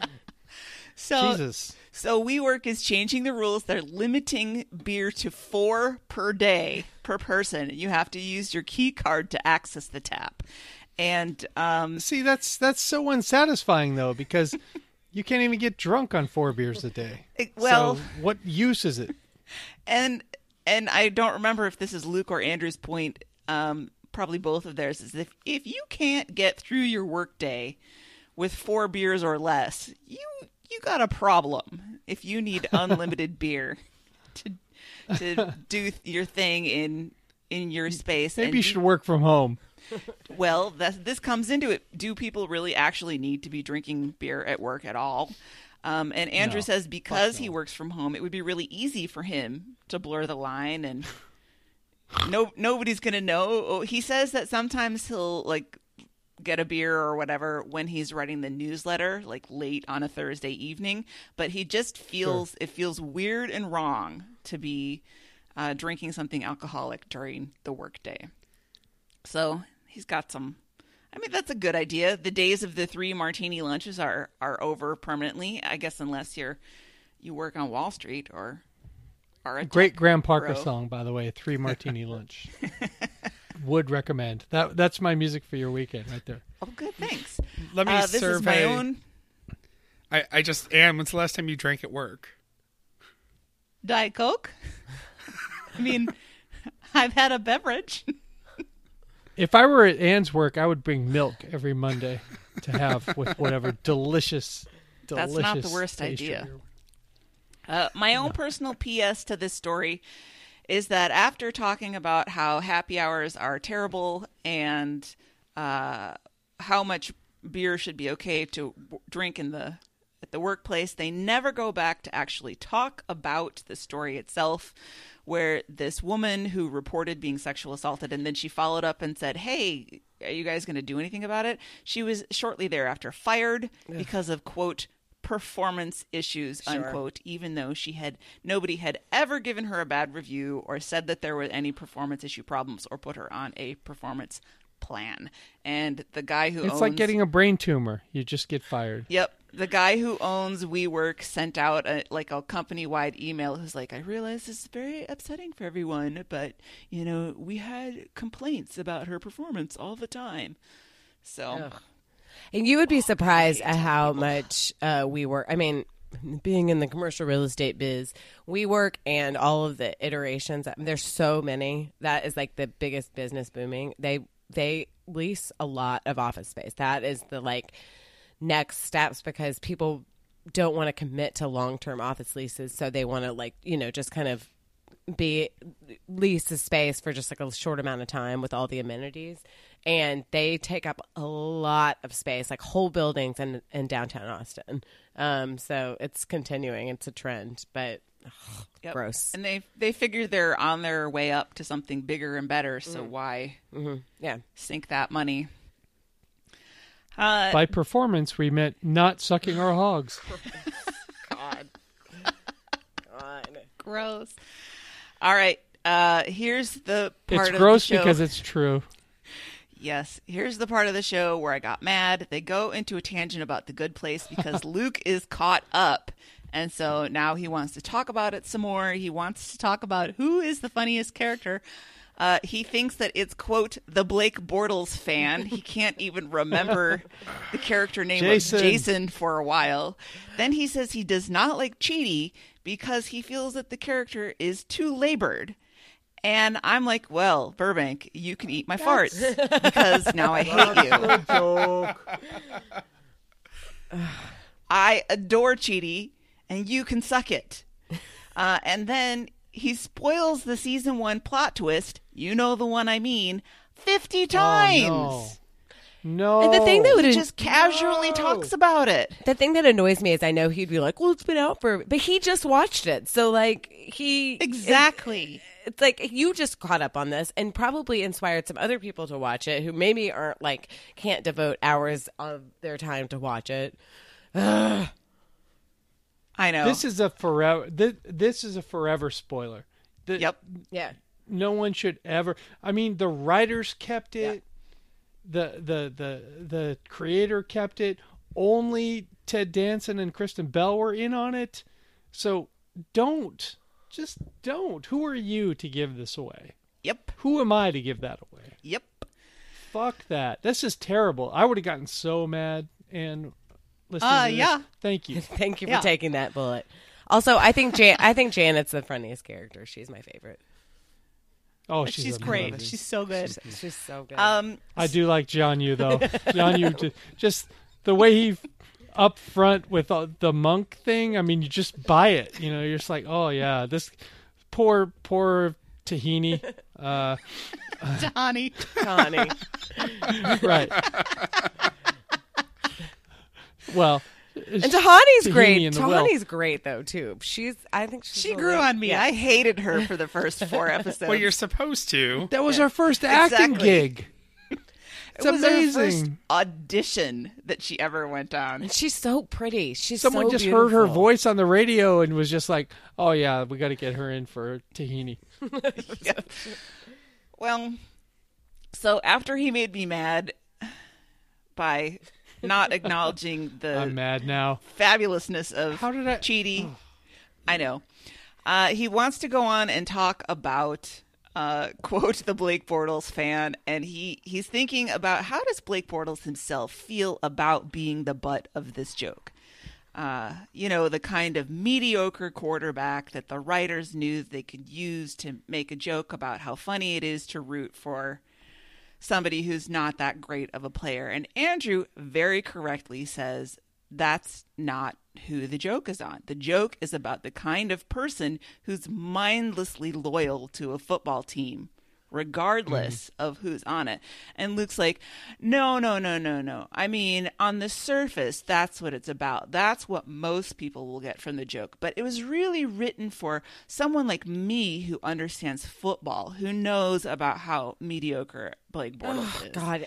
And I'm like, you can just go die right now because you are 100% wrong when they talk about that. When you listen to the good place podcast Joe Mande explains exactly where that all came from.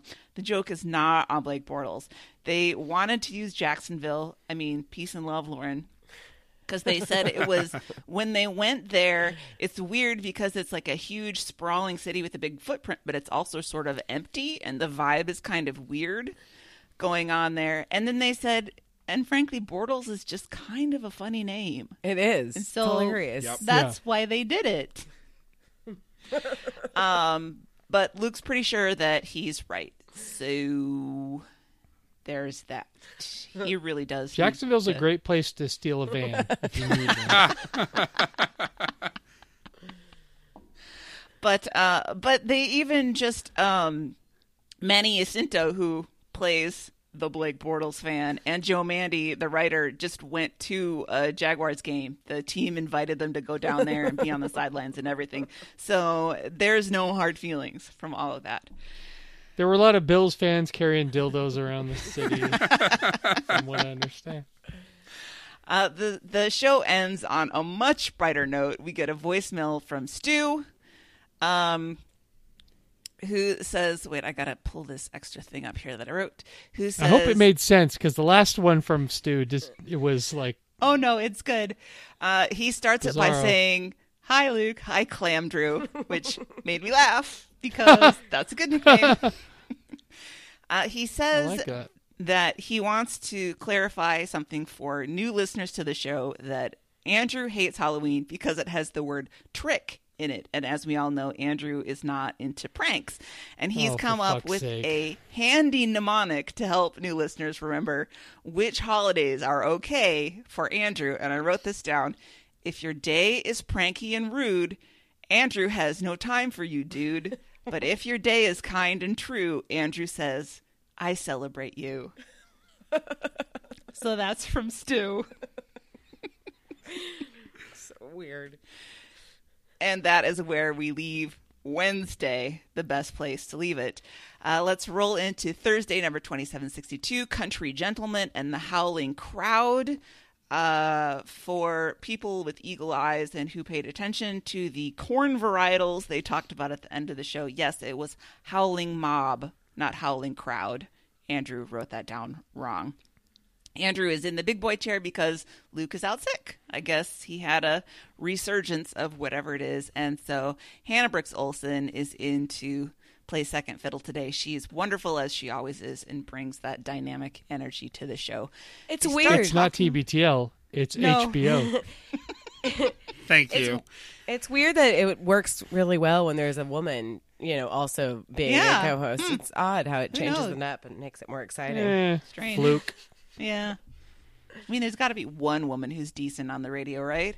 Yeah, I guess so. Um, I, I forget how they get into talking about Katie Nolan. parking. Parking. Andrew loves the Safeway's underground parking lot because when he rides the elevator up to the store, he feels like Batman coming up from the Batcave. God. Um, and Simple uh, pleasures. Yep. In LA, he did not like the underground parking garages because he was really scared of earthquakes, even though they're probably more at risk for an earthquake in Seattle. And Los Angeles has all the improved earthquake, Retrofitting. I don't know, protections Retrofitting. on all their architecture. So he would probably be safer in LA during an earthquake than in Seattle, but, you know, that's not rational.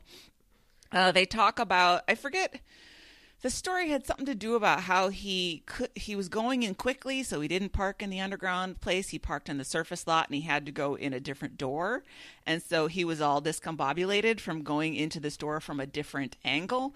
And hannah says that going to a new location of your preferred grocery store is like being in the upside down because everything is just off which is Well, true.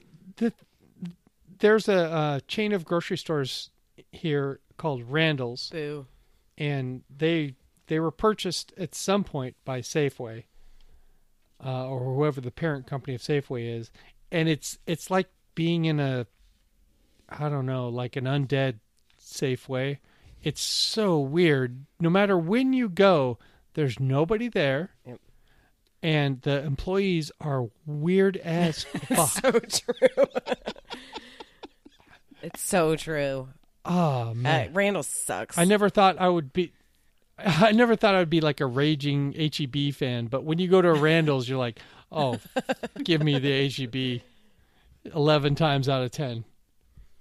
So fucking weird those places. And and and it's the closest grocery store to us, so I end up there every once in a while. But uh it's not it's not anywhere that I want to be. And Emily told me this before I even set foot in it. And I went there and I was like, "Oh, it's a Safeway, but just weirder." so true. And more expensive.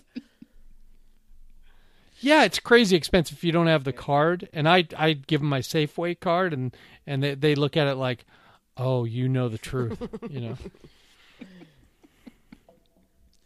Well, Hannah This is bag of groceries would have cost you sixty five dollars, but now it's twelve because you have the, the secret card. Hannah is right about going into a, a different grocery store than you normally go in, even though it's your particular flavor. If I go into a different Cub Foods and I'm like, I know they have tahini because the other one has tahini, but fuck if I can find it in here. No, Um, you might So- have, have to ask one of these really weird people that work there. and they'll be like, "What's that?" I don't know. Try Asian aisle. Um. So, a friend of the show, Phyllis, dropped off what she calls a sleeve of tab. she refers to it as a sleeve in our chat too, for Andrew to try since they talked about wanting to taste test tab. Uh, and they do. They say that it's sweeter than Diet Coke, and Hannah says it has an allspice flavor, and it's kind of flat. Somebody else did Phyllis say it was flat? I forget, but I feel like I heard that before. So uh, they drink their tab for the show, so maybe that can Now, now die. flat is bad because you like the burn, right? Yes, the the burn the is burn. the yeah, Yes. okay. That's the important part. okay. The most important. I'm learning. I'm learning. It's And if just you take caramel. a really big Yeah, if you take a really big swig, like right when you open the can or let's be real bottle, uh, and then it almost burns too much for a minute and you're like, ah, Zach. It's like getting into a really really hot shower. it's like getting into a really hot shower where you're like, oh, it's too hot. Yeah. But then all of a sudden you're like, oh, wait, actually, this feels like amazing. Oh yeah. That's the business. Um, they talk about obviously their new podcast partnership, Spotless, for a while, which I won't go into detail on. Um, Andrew brings up the column Hints from Heloise, that cleaning column. Uh, that must be like 80 years old because nobody's named Heloise anymore.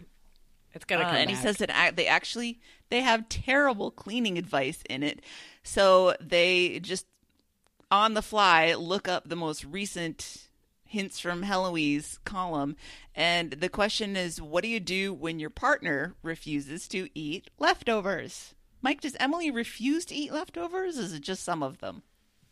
Uh no, if I prepare them, I mean if I fix them up right. Plate 'em up should- for should- her? Um, Yeah. Hannah's partner, Keith, is that his name? I think. Uh, he hates leftovers, so she says she has to repurpose them by adding a lot of cheese and sour cream. And Andrew's like, well, yeah, that's solid advice. That's Andrew's nightmare. "Yep." They talk about Yeah, it's terrible for Andrew, but for the rest of the world, it's like, yeah, hell yeah. that works. You're not ruining it by adding more cheese. Um, they get into the topic of food and gender roles um, because Hannah mentioned that she does pretty much all the cooking because Keith um, is like super precise and it takes him a long time to cook, and she's more of a just throw everything together kind of person. And she says if it takes more than 20 minutes, she's not into it. So as a result, she ends up doing most of the cooking for them. And uh, Andrew says that he and Genevieve kind of are, are really wary of falling into like these traps of gender roles where the woman does the cooking and the cleaning or whatever in the relationship and so they push back and maybe even push back too hard on the gender role thing so I yeah i don't think genevieve does much cooking at all and we know andrew makes a lot of stock and beyond that, I don't know. Um, but Andrew says something really interesting. I think he does okay. Yeah, I think he cooks a little bit. I mean, he's no Burbank. Uh, he he could probably find Right. his way around a blue apron if he needed to. But he does say that he wishes that when he was a kid, his mom had t- taught him any cooking skills. But because he was a boy, she just didn't. And that put him at a real disadvantage when he got into his own place. He says when, when he was out of college was the first time he ever actually tried to cook anything. And he just had absolutely no basis for knowing how to do anything. That's, uh, that's really Well, interesting. E- Emily and I were talking about this, I think yesterday or the day before. Um, how I mean, high schools aren't equipped to do this anymore, but just just to teach high school students a how to handle like doing banking, and then b teach them a few basic cooking skills. Um, that would have gone a long way in helping everyone out for life. Uh, but they're they they barely did it back then because I wasn't required to take home ec, and the only reason I knew about uh, doing any banking is because I took a, a business law class in high school, which was an elective. But those things, those two things, would really help a brother out Yep. and a sister out for his or her whole life. Just teach them just some basic fucking things. But you know, we're hung up on, um, and uh, I'm getting mad again, just like I was at Luke about the uh, Chidi thing and all that spoiler bullshit. Uh, no, you're right. I I forget sometimes since I do have an aptitude for numbers that not everybody does, and that sort of basic finance would be really helpful to a lot of people in this country. Would not help the lottery programs, but there are trade offs. Yeah, Um, just legalize weed and get rid of the lottery. Come on, guys. And then Hannah says something interesting at the end of this conversation is that a lot of times parents leave children out of critical decision making so they don't learn. They don't talk to the kids about budget or you know upkeep or chores or anything and so the kids get out on their own and they don't they don't know how to do it. I would say yeah, you know I had no power in my own household and no no agency and I was not allowed in on the process of living life and so I had to learn all of that stuff for myself. Yep.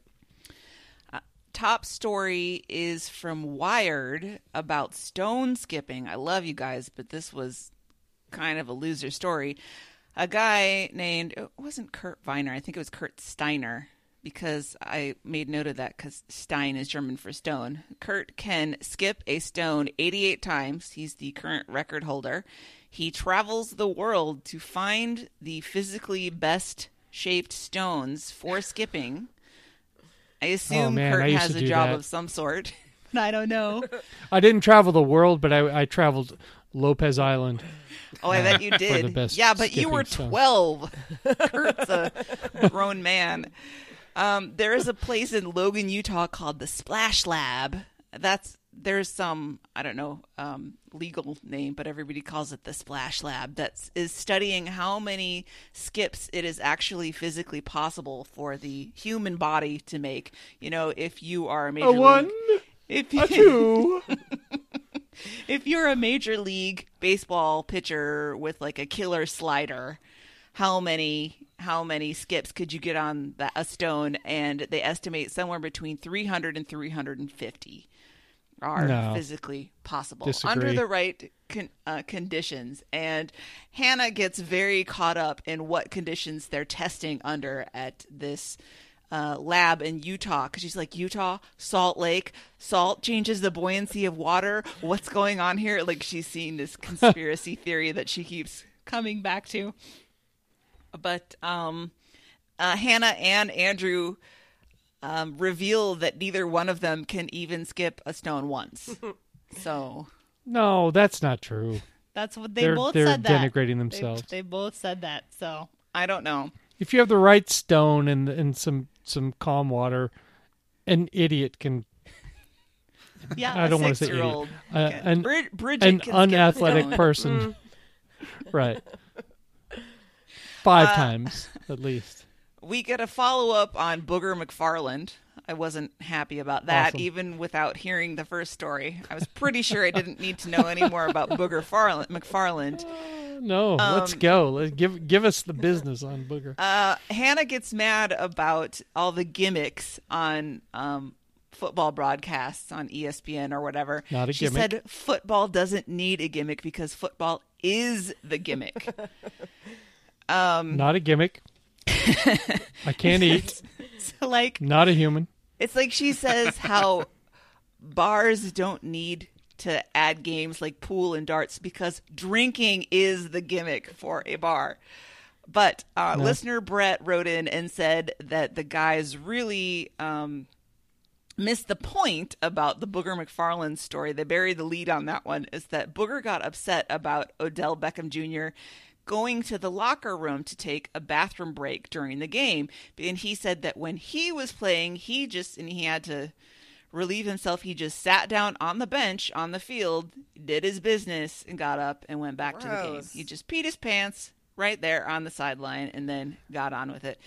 And Hannah's like, Yeah, there's a story about every year that comes out about how Well- football players pee their pants because it's just too cumbersome to take off all the gear and go back and do the thing. he never he he never got that specific but here's the thing if you you might they might just pee their pants and that you know that's gross and whatever but if someone really has to do some serious business on the field usually there's some sort of bucket involved and the and the teammates will surround the person Yes. so that people don't have you know so i mean Well- there is some decorum involved in the the number 2 business of it That that comes um, uh, next when Andrew finds an article about different ways to do that. If you like, Okay. let's let's a BuzzFeed article or whatever about ranking all the different ways to pee uh, in public on the football field. Yeah, get your teammates to screen you with a towel. Blah blah blah blah blah. Uh, Hannah reveals that one time she had to pee behind a building because she was so desperate. And back in the days when she used to do canvassing out in the country, like out by Corvallis, maybe she said, Yeah. it was so rural, there just wasn't anywhere to go to the bathroom. So you do. Well, that's Oregon. use. I, I encourage shitting or pissing all over whatever you need to. Uh, yeah. And they talk about, you know, having to use the bathroom during work and having to have accommodations because it is a law that you are allowed a bathroom break during your work time. So you should make sure that you get that. They do billions of Blurs days. I mean, I don't know if Oh, it was actually thank you. billions, but You know, and- like it. And I took I took the Tuesday bullet for you because of the no point conversion. yeah. Thank you for taking Thursday because uh, having to listen to Blur's Days is fucking torture. Yeah. There's a lot of them. And I got the feeling that it wasn't all of them. Andrew was like, "That's good for today," and they had skipped Right. Blur's Days last week for because they were on tape because they Yeah, were doing yeah. the pet things. So it was at least 2 Mm-hmm. weeks worth of Blur's Days. Uh, they read an email from Jamie, who is working on her PhD in corn of some sort. She's a corn researcher. Um, regarding the discussion they had about vegetables last week and how Andrew used to eat raw corn off the cob, and she said everybody should do that because it's great. And Andrew had talked about how the raw corn on the cob was almost too sweet. It seemed really sweet to him, and she said yes, uh, raw corn definitely is sweeter, and the r- real commercial GMO bred corn is very much bred to be sweeter. So you should search for heirloom corn, including the two varietals mentioned in the the title of the show, the Country Gentleman and the Howling Mob. If you want to find uh, raw corn on the cob that is somewhat less sweet, and Hannah is so into this, I can't even describe how much she loves uh, Jamie, the corn researcher. I don't know. Hey, someone uh, on the Stens page posted a picture of an ear of corn with a tiny, like Corn deck. the baby ear growing out of it, and uh, um, I, I I couldn't even linger on it. I couldn't click on it. I didn't even like expand it, scroll down, anything, because it was so disturbing. because it just looked like something with a something attached to it. Did, did y'all see that picture? Yeah. No. Yeah. Yes. It's the Uh, gonna go for it now. the rabbit of corn ears. uh, it was highly sexual. I mean, this would be something I would throw at Tom Brady. Is is what I'm saying. All right. Uh, woo. With a with a little twist, you know, a little little little tickle on the backside. So And if this show it had was, uh, ended, it was at- If this show had ended at this point, with uh, heirloom corn varietals, I would have been perfectly happy. But instead, they ended the show talking about do you clean your toilet plunger after you use it, and people who don't, and what they do to clean it, and how uh, was that Hannah cleans it in the sink, and Andrew got extremely grossed out, and there are plungers that look like the poop emoji. There are. I was like, there my are. my I- advice: flush again and swirl it around while you flush. Uh, yeah, they mentioned That's mentioned the bare that. minimum. They they mentioned that, but I was like, "Yep, I I mean, I can't get away from the poop talk, no matter how hard I try." No, on no, the show. no. Okay, Thank that's you enough. for doing Thursday though, You're welcome. and we we appreciate your service. and we salute you. Um, okay, I didn't even write down the name for Friday. Hold on, let me find it. Uh, we're gonna run through this one really, really quickly. Welcome to I the know. club. I just put it I, in I the- never. Okay, thank you. Won't somebody think of the children? Okay, we're gonna get through this quickly. Luke is still sick, which I whoa, Luke's sick because I didn't know. Um, Hannah Brooks Olsen is there. Right, you missed. All I know. Um, they talk about healthcare options because it's open enrollment, and I also have a company backing me. Like Andrew was talking about how he has, you know, APM or whatever the parent company is um, backing him. So it's not like you're in the open market, but it still sucks, and it just is nightmare and it just sucks. And you don't know if you should choose like if you're a young person should you choose the cheapest one? But what if something happens? Blah blah blah anyway hannah was talking about how she does have these sort of monthly i mean she was really honest. She goes to a therapist you know she's on medicine. She's like at the doctor at least once a month but she's otherwise relatively healthy. So it's like what do you choose? And it does suck. It just sucks across the board we are in a in a bad way um and then uh, somehow they get talking about Bloody Marys. Um, Andrew was talking about, you know, his famous Bloody Marys, and he was explaining it to Hannah. And what made me laugh is he said, I use Clamato. And she was like, Ugh, you do? And he's like, No, it's really good. And she was disgusted. It is good. She was kind of grossed out by it. And he said he doesn't like, I don't know if he's never tried, though, like Zing Zang. Like, it sounds like he's never really tried that, which is delicious. Um, so I, He's kind of stuck in like the '50s formulation yeah. I mean, I'm sure Bloody Mary, right? I, that's kind of what it sounds like. I mean, I don't like Mr. and Mrs. T or any of the like, you know, V8 or whatever, but Zing Zing is awesome. It's really good. Um, and then they talked. He talked about how he accidentally ordered um, a seventeen dollar one, and they were talking about like dumb Bloody Marys and you know how they come with like a hamburger basically in it, and that is really stupid and kind of gross. But I just love Andrew's such. He's so finicky in some ways, but he's such a spendthrift because he was like, I didn't even notice how much it was, and it just is. I mean. I don't know. It strikes me as weird. You wouldn't notice if a drink was seventeen dollars. Like it just is odd to me. I mean, whatever. Do whatever you want with your money, but seventeen dollars for a drink is ungodly. But I, Well, when your girlfriend's picking up the tab, you don't have to worry about but it. I did. It made me. It made me think of. Have y'all ever seen the Forty Year Old Virgin? Uh huh. Yeah. There's a part where he's like, "Oh, look, it's nine dollar beer night," and now that's actually like at the time that was like a funny line, and now it's like kind of true. I feel like everywhere you go, every drink is nine dollars. Well, and and I back back in my day, uh, when we took our Stutz Bearcats to, to the prom, um, What it was? What was it like When when, you the or- Magna Carta was signed? Signed, Mike. When the Normans conquered, when you ordered a pitcher of beer, it was an actual pitcher, and now a pitcher is like three beers. You know, like why even bother? It's ridiculous. it's ridiculous. Um, I yeah, we used to pay three fifty for a pitcher of I don't know, like Rolling Rock or something at the bar. I would steal it from Michael's like change. Sorry, Dad. I would steal it from like his little change place, and three dollars and fifty cents. And I was like twenty years old. Ah, the good times. Um. Anyway, uh, they go out. Uh, they come back in with a Willie Nelson intro, and they talk about Willie, which just reminded me to go vote because he's uh, out there uh, stepping for Beto. So go vote.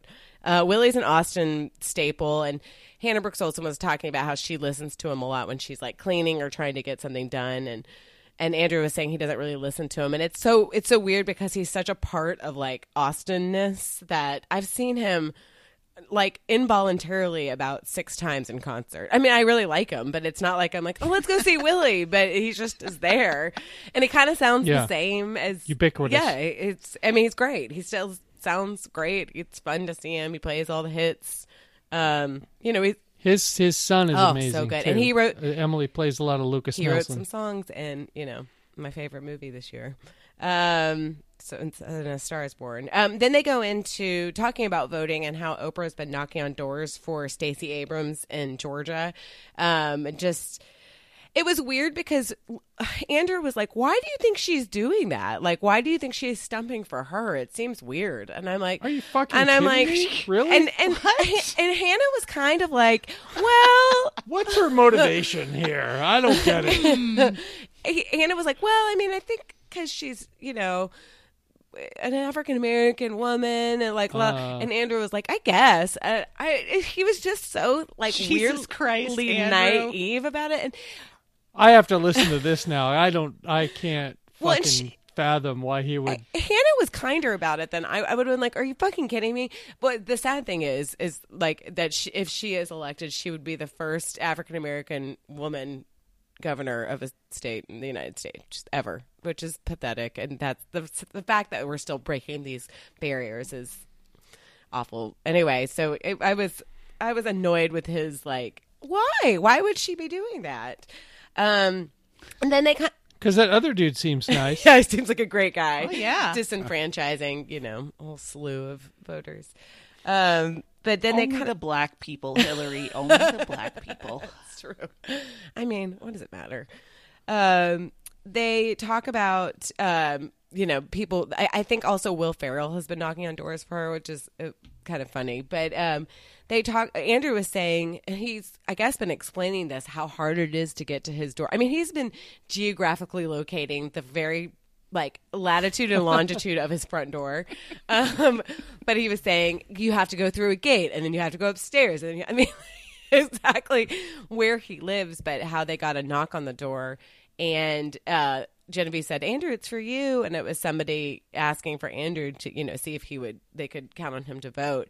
And um, uh, Genevieve, um, not Genevieve, um, Hannah was talking about how, again, how she used to canvas. And he was sort of asking, you know, what it was it like? Are people rude, nice, whatever? And she said, you know, most people are pretty nice, but that you do get like dicks that'll just slam the door in your face or or not answer when you can hear them in there.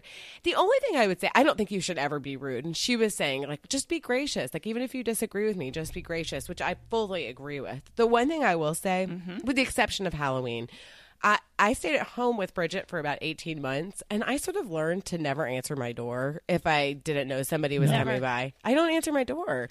Uh, right now, we're currently being stalked by a Nielsen's person, so I'm like, I just don't answer the, the door because if it's my friend, they'll tell me that they're coming over, you know, or like, or if I, or if I don't answer and it's a neighbor, they'll say like, they'll text me because they have my phone number, or they'll leave me a note or something. They'll they'll they'll text you and say slap a bra and I'm, I'm Yeah. on my way over. Get dressed. Come on. I just, I, I take my I take my not answering the door policy so seriously that in the previous apartment I lived in, I was on the second floor balcony that was right next to the inter the door into the building, and I could just look out my balcony door just from the very corner and see who was on the stoop without them knowing that I was watching. And so my doorbell rang once, and I looked out very carefully. It was the cops. And I was like, eh, didn't answer. yes. I'm like, there's no reason the cops could want to talk to me, so I'm not getting into this. Get a search warrant, motherfuckers. My lawyer has to be here. Uh, yeah, I, I just don't. It, there's there's almost nothing good that comes out of it, and it's always some guy that wants to mow the lawn or whatever. It's a slew of solicitations, and I'm just not interested in doing it. And even with somebody who is like I I am politically aligned with, I don't want to have a long conversation about it. I'm probably not going to sign your petition. It just is not like worth my time to answer the door. And I'm like, I voted. Eat my Yes, farts. exactly. Um, uh, then they move on to t- uh, talking about dogs, and, and Andrew's in love with a dog that's like a Chihuahua style dog, but he generally likes. Is that the one surrounded by churros and They tied together with a Slim Jim with unlimited ranch dressing? Is that a Chihuahua style dog? No, wait, that's Arizona.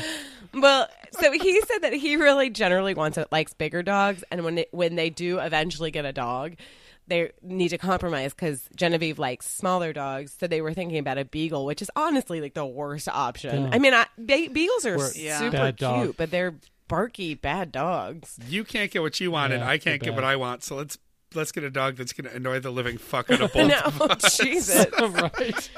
And and Let, let's ruin the whole neighborhood with the dog. Hannah said she was like they really need a job to do. Like that's they you have to give them a job. Like you can't just have a beagle and let it like hang out Yeah. at the house. Like it has to be actively doing something. I'm like get a golden retriever. They're the laziest. Mm-hmm. They're content to Campaigning for Ted Cruz or something like that.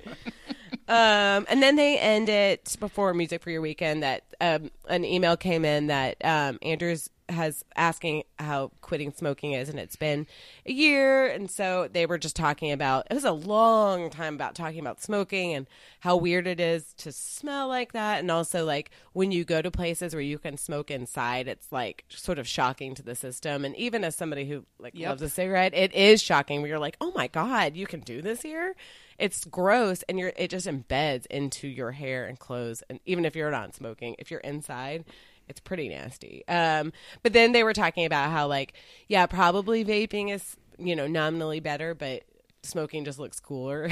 In both of them were saying and, and hannah doesn't smoke but she was like when you see somebody vaping it just kind of looks you know they look like a tool. But when you see somebody she was saying somebody holding a beer and smoking at the same time looks cool. Like her grandfather used to do that anyway What? No. I- With the same I've been hand? watching. Uh, Yes, which I Like they got the beer in their hand and the Cigarette. cigarette, in their fingers. yes, I can't even imagine.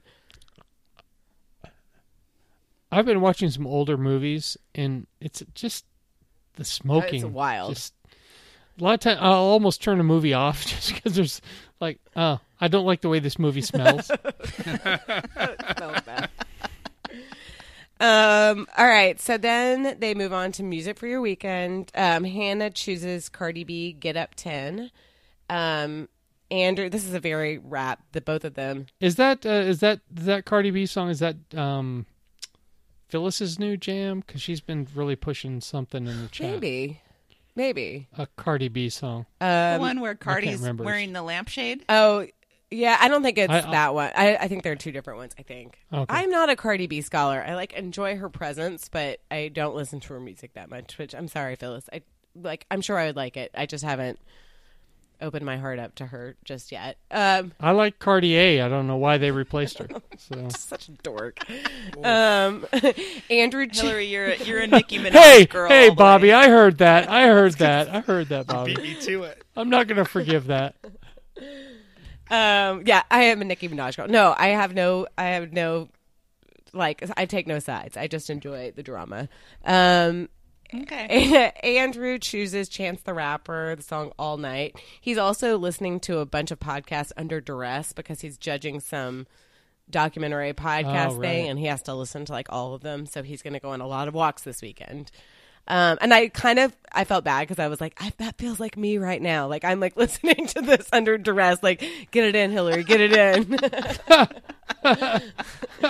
You only had to listen to one show. but it was the Friday one, which You is had the tough. whole fucking week off. Yeah. Um, and then listener Emily, uh, this is I felt like this like when y'all were talking about the Marvel stuff where it was like gibberish. The, the she was talking about Dragon in three and the song is Bad Boy, but it was like a long thing explaining it, and I. It, you know, popular. It's not even popular music, but like hipster music is just. I'm so. I like the song, but the band names and you know the stories behind them mm-hmm. like boggles my mind. But that was the end of Friday and the end of the week. All band names are terrible. All. That's what I'm coming to. I, all of them. I fully if you really agree. stop and think about it, they're all stupid. Maroon Five Mike- doesn't even have five members. They have like eight. Mm-hmm. It's a color and a number, and there you got your band. Mike, I'm sorry that I oofed at your dad joke. I called you a dork, so you just doubled down by saying dad joke. So Well, but it congratulations. we're no we're no longer friends. shut up. we are too. You know it. You know it's just a joke I would have made if you didn't, and that's why I oofed. You beat me to it. Okay, you just made up for it. If you're still listening now on a show that there's God no way I can you. cut to under two hours, I just can't. Bobby, could No. you just cut out all that sports talk from Tuesday and maybe put No. it at the end, No, like an actual? no, that's where I shine. that's where I shine. No, That was part of the experience of this week, is because we didn't all have the base knowledge. We had to do more expounding. So, Anne, this is kind of your fault, actually. I like that term "part of the experience" because that always excuses some terrible, terrible stuff. you can uh you can buy things from us at littleredbandwagon.com or at 10710.com slash shop we need to get some tote bags and mugs with just i'm fine tm on them i think that's that's gonna have to be some new merch uh, you can archive for us we are falling woefully behind everyone but anne is falling woefully behind on archiving reach out to us about that please um, listen to some TBTL from the good old days. I mentioned an email from Jen Flash Andrews earlier. You can, well, actually, I think those are mostly taken, but you can still listen to some good, good classic TBTL and archive it for us. Buy things on Amazon at littleredbandwagon.com slash Amazon. We get a little cheddar on the side from Amazon for that. And earbuds and earworms this week, a theme that I suggested, uh, which will not be titled the way I want it to be because of iTunes regulations, I'm sure. But uh, fuck it, we'll do it live. Uh, a whole episode of favorite live tracks. Nice. That's a good one. Um, Yeah, the the the three martini lunch live. I'm going to post that um, under the under the show. It's good. I would title this episode Three Martini Lunch if I hadn't already put the Kama Sutra of Sleeping in as the title. All right. Get involved. LittleRedBandwagon.com. ThrowYourPhone.com. Facebook. You know where to find us. The show Twitter is at LRB Podcast. Email us at littleredbandwagon at gmail.com. The voicemail and text is 802 432 TBTL. That's 802 432 8285. You can fax Bobby at 617 354 8513. Do the like butt ones. Like, like get if you have one of the copier things, do one of those. big old hairy butthole. Uh, Maybe some spiders crawling out of it. God.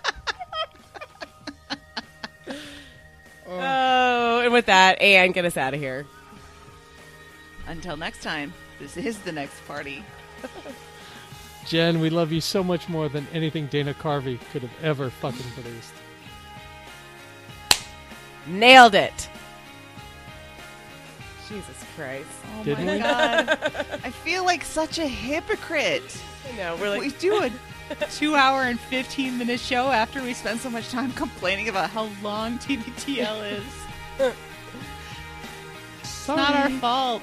We have to cover what they Come do. find I know.